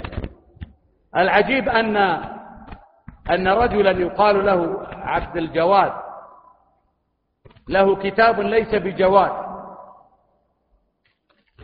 سماه أسماء الله الحسنى وقد ابتدع في كل اسم خاصيات معينة وفي كتابه المسمى بالدعاء المستجاب يقول إن أعظم ما تدعو به الله أن تقول سبحانك اللهم يا هو يا هو أنا أسأل سؤال أنت يا محمد يا عمرو يا بكر يا زيد يا أحمد. لو ناداك شخص وقال لك تعال يا هو أقبل. هل ترضى بهذه التسمية؟ ها؟ لا والله. فكيف تسمي بها ربك؟ والله كنت في بلد من بلاد المسلمين فسمعت هذه الحوحوة والهوهوة فظننت أن أنها حديقة حيوانات. ثم بعد قليل وإذا بها يصحبها ماذا؟ الطبل والموسيقى. قلت هذا مرخص؟ قالوا لا هذا مسجد. قلت وأي مسجد؟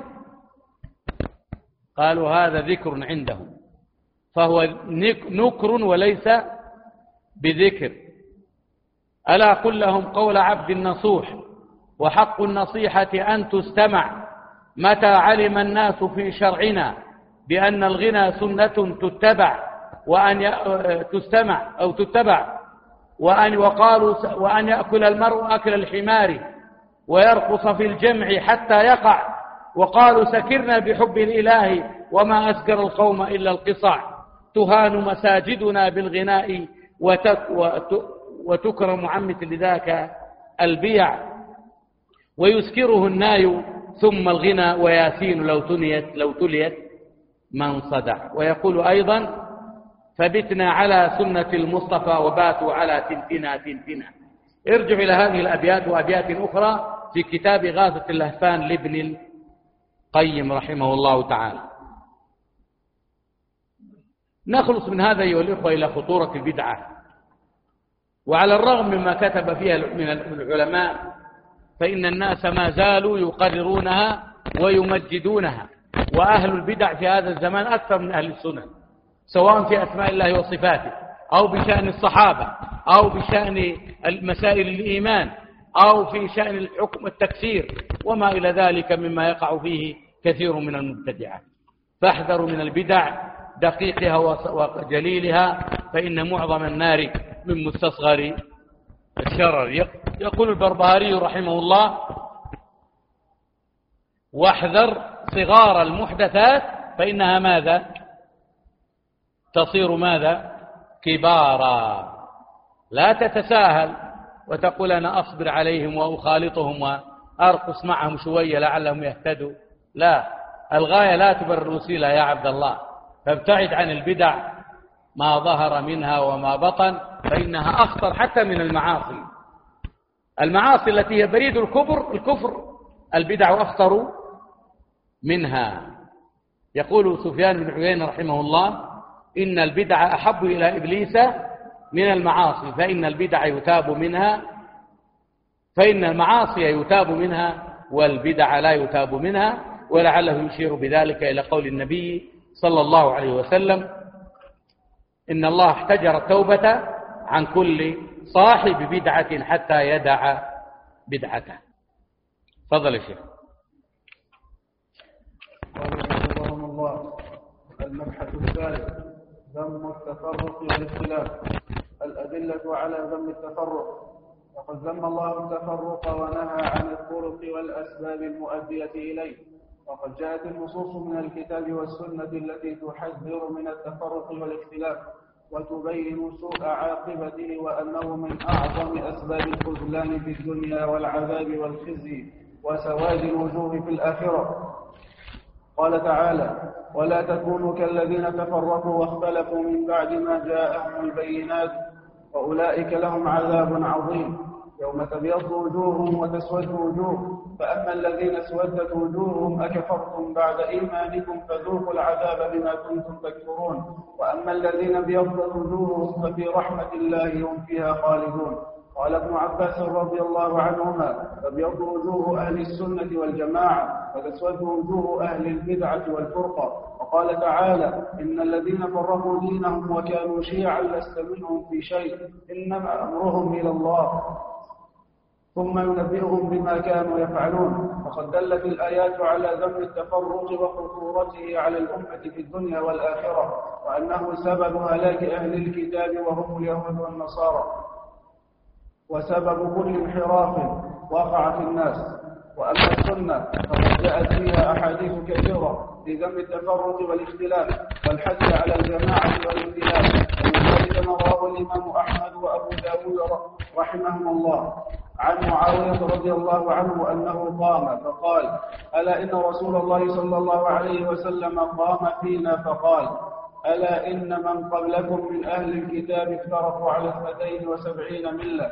وإن هذه الأمة ستفترق على ثلاث وسبعين ملة اثنتان وسبعون في النار وواحدة في الجنة وهي الجماعة.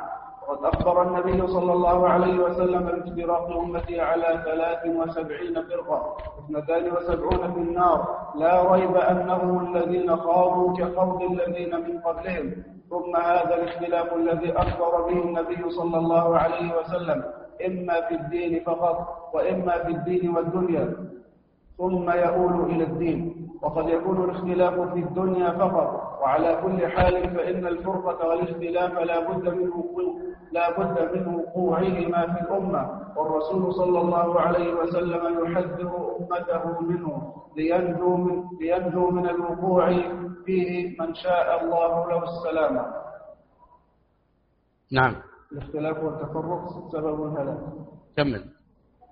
الاختلاف والتفرق سبب هلاك الأمم السابقة. إذا تأملنا القرآن والسنة وجدنا أن سبب هلاك الأمم السابقة هو التفرق وكثرة الاختلاف لا سيما الاختلاف في الكتاب المنزل عليهم قال حذيفة رضي الله عنه لعثمان أدرك هذه الأمة لا تختلف في الكتاب كما اختلفت فيه الأمم قبلهم. لما رأى أهل الشام وأهل العراق يختلفون في حروف القرآن الاختلاف الذي نهى عنه رسول الله صلى الله عليه وسلم فأفاد ذلك شيئين أحدهما تحريم الاختلاف في مثل هذا والثاني الاعتبار بمن كان قبلنا والحذر من مشابهتهم. قال تعالى ذلك بأن الله نزل الكتاب بالحق وإن الذين اختلفوا في الكتاب لفي شقاق بعيد. وقوله وما اختلف الذين أوتوا الكتاب إلا من بعد ما جاءهم العلم بغيا بينهم.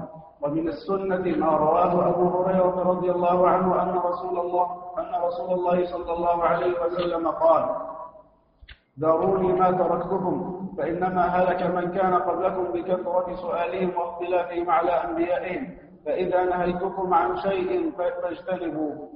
فإذا نهيتكم عن شيء فاجتنبوه وإذا أمرتكم بأمر فأتوا منه ما استطعتم.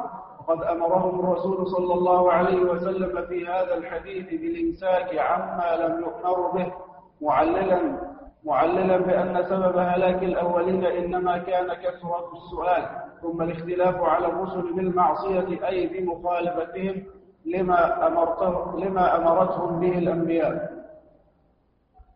هل الاختلاف رحمة؟ كمل كمل. هل الاختلاف رحمة؟ يدعي بعض الناس أن الاختلاف رحمة اعتمادا على حديث الموضوع اختلاف أمتي رحمة. وهذا القول مردود بالكتاب والسنة والعقل. وقد ذكرنا بعض الأدلة والأحاديث الواردة في ذنب.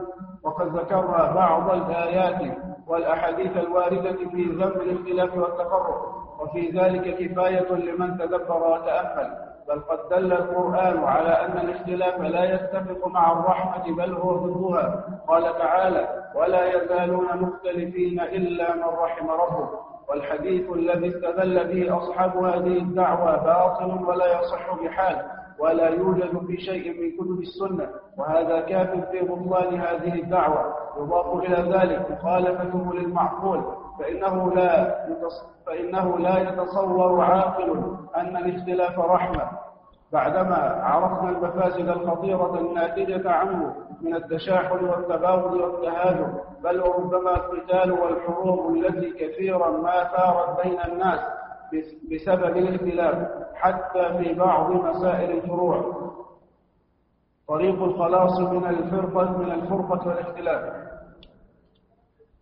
طريق الخلاص من الفرقة والاختلاف ومن المعلوم أن الفرق أن الفرقة الناجية والطائفة المنصورة هي الجماعة والجماعة هم الذين يسيرون وفق منهج النبي صلى الله عليه وسلم وأصحابه لا يعدلون عن ذلك ولا يحيدون عنه يمينا أو شمالا. قال الشاطبي رحمه الله في الاعتصام إن الجماعة ما كان عليه النبي صلى الله عليه وسلم وأصحابه والتابعون لهم بإحسان. فطريق الخلاص هو اتباع منهج أهل السنة والجماعة قولا وعملا واعتقادا وعدم مخالفتهم أو الشذوذ عنهم. قال تعالى ومن يشاقق الرسول من بعد ما تبين له الهدى ويتبع غير سبيل المؤمنين نوليه ما تولى ونصله جهنم وساءت مصيرا. وقال تعالى وأن هذا صراطي مستقيما فاتبعوه ولا تتبعوا السبل فتفرق بكم عن سبيله. ذلكم وصاكم به لعلكم تتقون. وفي السنة ما رواه الترمذي وغيره. عن عبد الله بن عمر رضي الله عنهما عن رسول الله صلى الله عليه وسلم قال لا تجتمع أمتي على ضلالة أو قال أمة محمد على ضلالة ويد الله على الجماعة. وبهذا نختم القول بأن طريق الخلاص وعنوان السعادة التمسك بكتاب الله. ذلك الكتاب العزيز الذي لا يأتيه الباطل من بين يديه ولا من خلفه تنزيل من حكيم حميد. وكذلك التمسك بالسنة المطهرة الثابتة عن رسول الله صلى الله عليه وسلم الذي لا ينطق عن الهوى إن هو إلا وحي يوحى فإنهما أي الكتاب والسنة هما المصدران الوحيدان لعقيدة الإسلام وشريعته. فأي منهج جانب هذا الطريق فإنه منهج خاسر فالتمسك بالسنة هو سبيل المؤمنين وطريق الوصول إلى مرضات رب العالمين. والحصن الحصين وهذا هو المنهج الذي يحفظ الله به الأمة من بدع المبتدعين وانتحال المبطلين وتأويل الجاهلين وتحريف الغالين. وهو الطريق الذي صلحت به أحوال الأمة في صدر الإسلام ولا فلاح لنا ولا نجاح إلا بالرجوع إليه. يقول إمام دار الهجرة الإمام مالك بن أنس رحمه الله لا يصلح لا يصلح آخر هذه الأمة إلا بما صلح به أولها. وما صلح به أولها هو العمل بكتاب الله وسنة رسوله صلى الله عليه وسلم.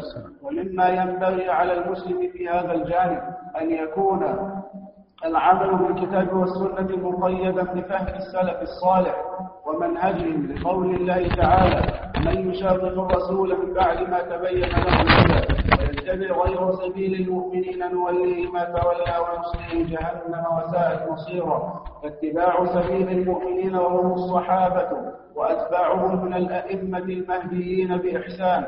هو سبيل النجاة. نسأله تعالى أن يوفق الأمة الإسلامية للتمسك بكتاب ربها وسنة نبيها صلى الله عليه وسلم. واتباع سبيل المؤمنين. وآخر دعوانا أن الحمد لله رب العالمين وصلى الله على نبينا محمد وعلى آله وصحبه أجمعين.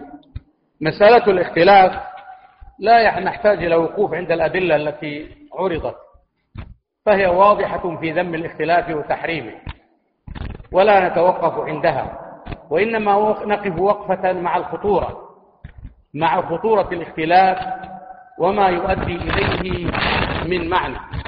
والاختلاف الجملة على ضربين.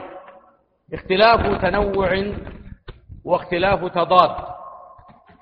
فاختلاف التنوع هو أن يرد في الشرع آه، أكثر من صفة للعمل المعين المشروع. فمثل هذا ليس اختلافا وإنما للمرء أن يأخذ بما صح طريقه من تلك المسائل التي وردت فيها أكثر من صيغة مثل صيغ التشهد وصيغ دعاء صيغ دعاء الاستفتاح وصيغ الأذان وصيغ الإقامة وصيغ التسليم من الصلاة وغير ذلك مما ورد فيه التنوع الذي ليس هو محل ليس هو محل ذم وإنما الذي هو محل ذم هو الاختلاف أيا كان سواء الاختلاف في العقيدة وهو المذموم من كل وجه أو الاختلاف في بعض مسائل الفقه وهو مذموم من وجه وسائغ من وجه آخر.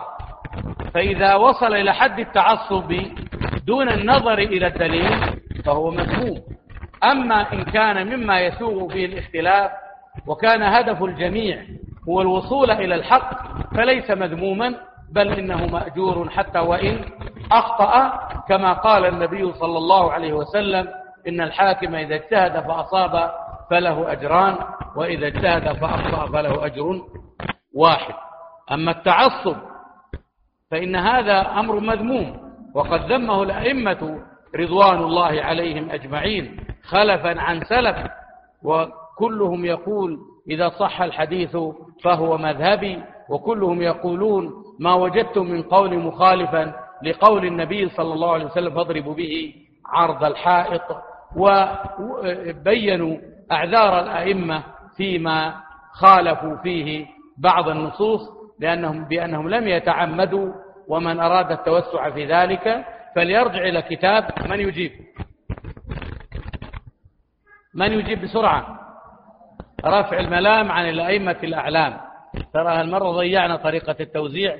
أن توزع على من أجابوا بطريقتك التي تراها مناسبة. فأقول إن أو لعل الإخوة يعرفوا يعرفون من أجاب. أقول إن يعني هذا الكتاب كتاب عظيم. بين فيه أعذار الأئمة فيما أخطأوا فيه. إما أن يكون نتيجة لتصور أن هذا ناسخ والنص الآخر منسوخ أو لإيهام أو تصور أن هذا النص ضعيف والآخر صحيح أو أو اختلاف في الجمع بين النصوص أو ما قد يتصور فيه من إطلاق أو تقييد أو خصوص أو عموم أو كون النص بلغه أم لم يبلغه أو نحو ذلك. من الأعذار التي وضحت في هذا الكتيب العظيم الذي هو يكتب بأغلى من ماء الذهب. ولكن المهم أن الاختلاف مذموم. وأما دعوة أن الاختلاف رحمة فهذا افتراء على الله وعلى رسوله صلى الله عليه وسلم. ناهيك عن أن هذا الكتاب الحديث لا أصل له. وإن قال عبد الله وإن قال ابن عابدين في مقدمة كتابه رد المحتار أظن في كتاب رد المحتار قال إن هذا الحديث ربما يكون صحيحا ولعله من الأحاديث التي نسيها الحفاظ فنسيها الناس. لو طبقت هذه القاعدة لا آه، جاءنا مئات الآلاف من الأحاديث الموضوعة والمختلقة والتي قد يأتينا كل شخص ويقول إنها إنه يحتمل أن يكون حديثا آه، صحيحا. ومن أعجب العجب أن بعض الناس الجهلة إذا قلت له هذا الحديث ضعيف يستنكر وينكر عليك لأنه لا يعرف فاقد الشيء لا يعطيه. أحدهم ذات مرة يعني آه، انطلق يعني يذم الناس. كيف تقولون هذا الحديث ضعيف؟ وهو يوجد في الكتاب الفلاني. كيف تقول ضعيفه في مسند أحمد؟ كيف تقول ضعيفه في سنن أبي داود؟ كيف تقول صحيح ضعيفه عند الطبراني في معجم الطبراني؟ حتى قال أحدهم من جهله الضعيف أنت وليس حديث النبي صلى الله عليه وسلم. فإذا علينا أن ننتبه إلى خطورة الاختلاف وما يترتب عليه من خطورة عظيمة. ومن شحناء وتحاسد وتقاطع. وصل الحال إلى حد الاقتتال على بعض المسائل الفرعية. قال بعض المتأخرين من المتعصبين الذي يرفع إصبعه في التشهد يجب قطع ماذا؟ إصبعه والعياذ بالله. ووصل بهم الحال إلى وضع الأحاديث في ذم الأئمة المهديين. رحمهم الله تعالى. وهذا أمر واضح في كثير من المذاهب التي والعياذ بالله ليس عندها إلا التشقيق وتكلف في بعض المسائل فاخترعت مسائل لا يمكن أن تقع البتة. افترضت افتراضا ويستحيل أن تقع في الناس. ولذلك كان من هدي السلف أنهم كانوا يقولون يعني لأولئك الذين يعني يقول يفترضون هذه المسائل يقولون دعوها حتى تقع.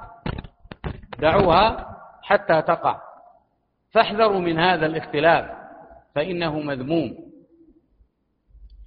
وأختم هذا الدرس بكلمة حول الاختلاف بين أهل السنة أو بين دعاة الحق أو بين الذين يسيرون على المنهج السلفي الحق حيث ظهر هذا الاختلاف لأسباب كثيرة منها حب الظهور ومنها التعالم ومنها تقديس تقديس الأشخاص ومنها التعالم كما قلت ومنها آه، الجهل بالنصوص الشرعية. ومنها إرادة الإضرار بالآخرين وقصد التشويه. حتى وصل الحال إلى أن يذم علماء مشاهير لهم مواقفهم المشهورة من خدمة السنة والذب عنها والرد على المبتدعة. ومنها الهوى ومنها تحكيم العقل ومنها التعصب لنحلة أو شخص أو رأي ومنها وجود مندسين ممن يصطاد في الماء العكر بين أصحاب باعي الأنبياء والمرسلين. ويسلكون في ذلك مسالك شتى. من أجل حتى الأمر الذي كرس الفرقة والاختلاف بين أصحاب المنهج الواحد. فمن تلك المسالك تقويل الشخص ما لم يقل وظلمه والقول عليه بغير علم. ومنها بتر الكلام لحاجة في نفس المتكلم وفي نفس الباتر الذي بتر الكلام ليشوه سمعته. ومنها تح يعني تحميل قوله ما لا يحتمل. ومنها الإلزام بما لا يلزم. هو يقصد كذا وكذا. وهو لا يقصد. وقد نشأت ناشئة مهمتهم التحريش بين المشايخ وبين طلبة العلم أصحاب المنهج الواحد. وإيغار صدورهم على بعضهم البعض. وتقمص العلم. وربما ذهبوا إلى بعض الشيوخ فشوهوا سمعة إخوانهم عند أولئك الشيوخ وقد يكون ذلكم الشيخ معذورا فيما نقل إليه لثقته في هؤلاء مع أنه يجب التحري من هؤلاء الذين يدعى أنهم ثقات أو يدعى أنهم عدول أو يدعى أنهم شهود الله في أرضه وهم مرضى القلوب. أدت طريقتهم هذه إلى شرخ خطير في صفوف الأمة الواحدة وفي صفوف أصحاب المنهج الواحد. وأدت إلى ظهور أحقاد. وأدت إلى الصد عن الدعوة. وأدت إلى تشويه سمعة المنهج السلفي. وأدت إلى غمز وتنقص بعض العلماء. ممن له باع عظيم في خدمة السنة النبوية. وأدت إلى خلاف عريض. وإذا سألت عن حقيقة الأمر لا تجد, لا تجد إلا جعجعة كطحن القرون وشقشقة وكلاما فارغا وقلة حياء. من أولئك المغرضين الذين يشتغلون في القالة بين الناس.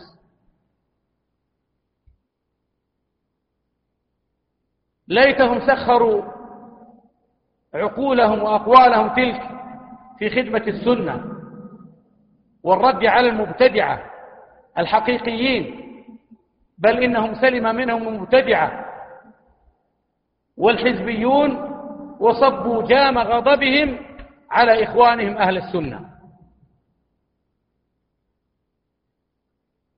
وشوهوا سمعتهم وقولوهم ما لم يقولوا. وملئت زبالات الإنترنت بكثير من هذا الهراء.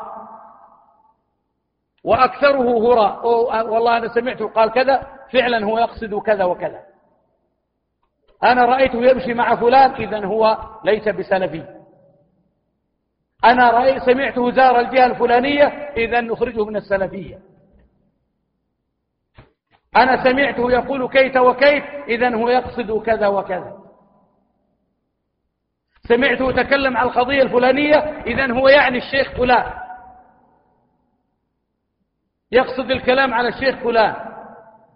وهو لا يقصد ولم يخطر بباله شيء من ذلك. فاحذروا من هذا المسلك المشين. احذروا من هذا المسلك المشين. واطلبوا العلم للعلم لا لقصد التباهي به والتفاخر به على الناس. وتشويه سمعة الآخرين فإنها أساليب قد مللها المسلمون وأسهمت إسهاما مباشرا في قلة أو في الصد عن السنة والصد عن الأخذ عن العلماء الأكابر بسبب تلبيس بعض الأشخاص الجهلة.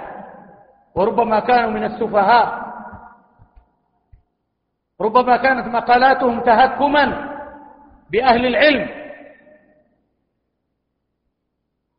فاحذروا من هؤلاء قطاع الطرق الذين آذوا المسلمين وآذوا طلاب العلم وآذوا العلماء وشوهوا سمعة إخوانهم بلا, بلا بغير مبرر حقيقي.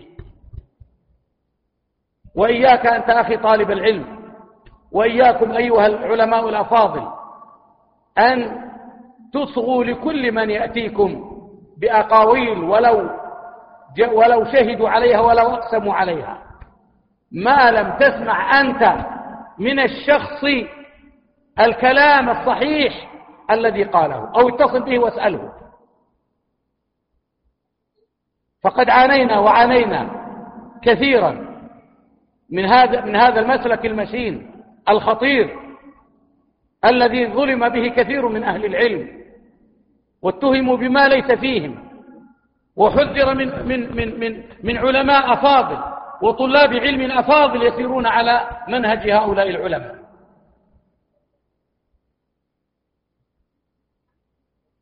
احذروا من ذلك. إذا جاءك فلان من هؤلاء المتسرعين العاجلين وقال لك لا تسمع لفلان قل تعال أعطني الدليل. أعطني الدليل. الدليل سمعنا فلانا وفلان يقولون كذا لا لا أقبل منك هذا الكلام. أعطني أنت الدليل. أو واجهني بفلان. أما هذه الأساليب فقد مجت. وسئمها المسلمون. بل وشوهت مسيرة المنهج السلفي. فاحذروا من هذا.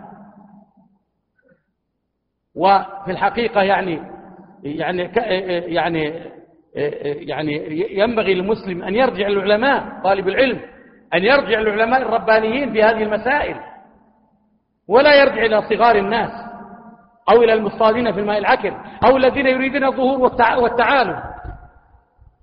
ارجع للعلماء لعلي أذكر نماذج منهم أو بعض أسمائهم حتى ننهل من علمهم.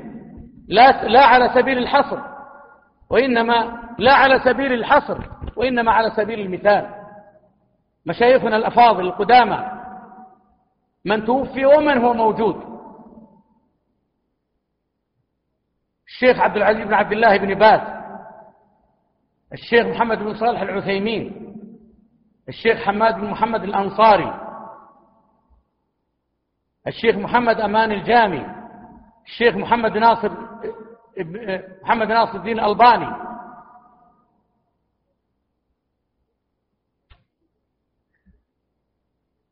آه، ومشايخنا المعاصرون الموجودون. سماحة شيخنا الشيخ المفتي الشيخ عبد العزيز بن عبد الله آل الشيخ الشيخ صالح بن فوزان الفوزان الشيخ عبد الله الغديان رحمه الله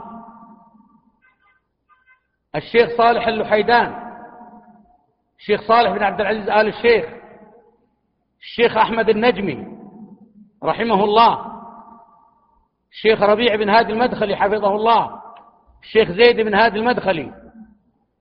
الشيخ علي بن ناصر فقيهي. الشيخ عبد المحسن بن حمد العباد وكلامي هذا أيضا لا يعني الترتيب وإنما كلهم على خير يؤخذ منهم ولأنه لأن هناك من يعني يغمز ويلمز بعض هؤلاء. أحببت أن أذكر أسماءهم على سبيل المثال فقط. وإلا فالمشايخ كثر. الشيخ صالح بن عبد العزيز آل الشيخ وفقه الله. وزير الشؤون الإسلامية والأوقاف والدعوة والإرشاد. وغيرهم من دعاة الهدى والمشايخ وممن هم على منهجهم. ممن هم على منهجهم. من يعني إخواننا وطلبة العلم الشباب الذين لهم باع أيضا في نشر العلم الشرعي وخدمة السنة النبوية وهم يسيرون على نهج هؤلاء العلماء.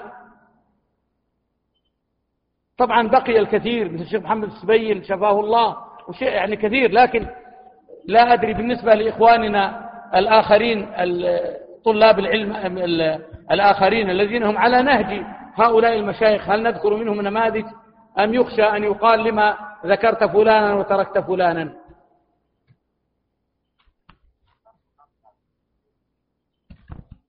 ها؟ لعل الأولى أن نكتفي بذكر أسماء المشايخ وبقية إخواننا الذين تسمعون من يشوههم أو ينال منهم. عليكم أنتم أن تذبوا عنهم. كثير منهم على خير وعلى هدى وعلى تقى وأصحاب سنة فدافعوا عنهم إذا سمعتم من يغمزهم أو يلمزهم. أسأل الله الكريم رب العرش العظيم بأسماء الحسنى وصفاته العلى أن يوفقني وإياكم لما يحبه ويرضاه وأن يجعلنا من يستمع القول فيتبع أحسنه. وآخر دعوانا أن الحمد لله رب العالمين وصلى الله وسلم وبارك على نبينا محمد وعلى آله وصحبه أجمعين. أرجو أن لا يتخلف غدا أحد في لعله غدا تختم به الدورة إن شاء الله تعالى. لأن لست موجود أنا في حفر الباطل غدا ما شئت. لذلك أنا هذا الذي جعلني أقدم يعني فإن لعلي أحاول إقناع أحد الإخوة وأحد المشايخ إن أمكن أن يؤخذ يعني. فلذلك يعني نختم بهذا. وغدا إن شاء الله تعالى يعني يكون اللقاء مع فضيلة الشيخ عبد العزيز الصاعدي وفقه الله إن شاء الله. وفي ختام الدورة حد تمكن من إكمالها غدا أو يوم الخميس فذلك راجع لكم وله. ونسأل الله لنا فاحرصوا على الحضور ولأن ثمة فوائد غدا إن شاء الله تعالى قد تطرح في نهاية الدورة. فقني الله وإياكم لكل خير. وصلى الله وسلم وبارك على نبينا محمد. أنا نسيت شيئا كتب عندي في كتاب الشيخ الجديد حق الشيخ العريني عندكم؟ طيب تأخذون تمرون على مركز الدعوة وتأخذون على عدد الإخوة. فيها عندهم 15 كرتون. أنا أتيت به. ضروري ضروري يوزع على الإخوة. إخوان في ختام الدورة في كتب ستوزع. غدا فأرجو من الجميع الحضور كتب هامة سوف توزع على الجميع إن شاء الله تعالى. فيعني أرجو من الإخوة المواظبة والحرص على الحضور وعدم التأخر. ويعني لل... عندكم خاصة للمواظبين شيء جديد. وللإخوة المواظبين أيضا لهم شيء مميز ونسأل الله للجميع التوفيق والسداد وصلى الله وسلم وبارك على نبينا محمد وعلى آله وصحبه.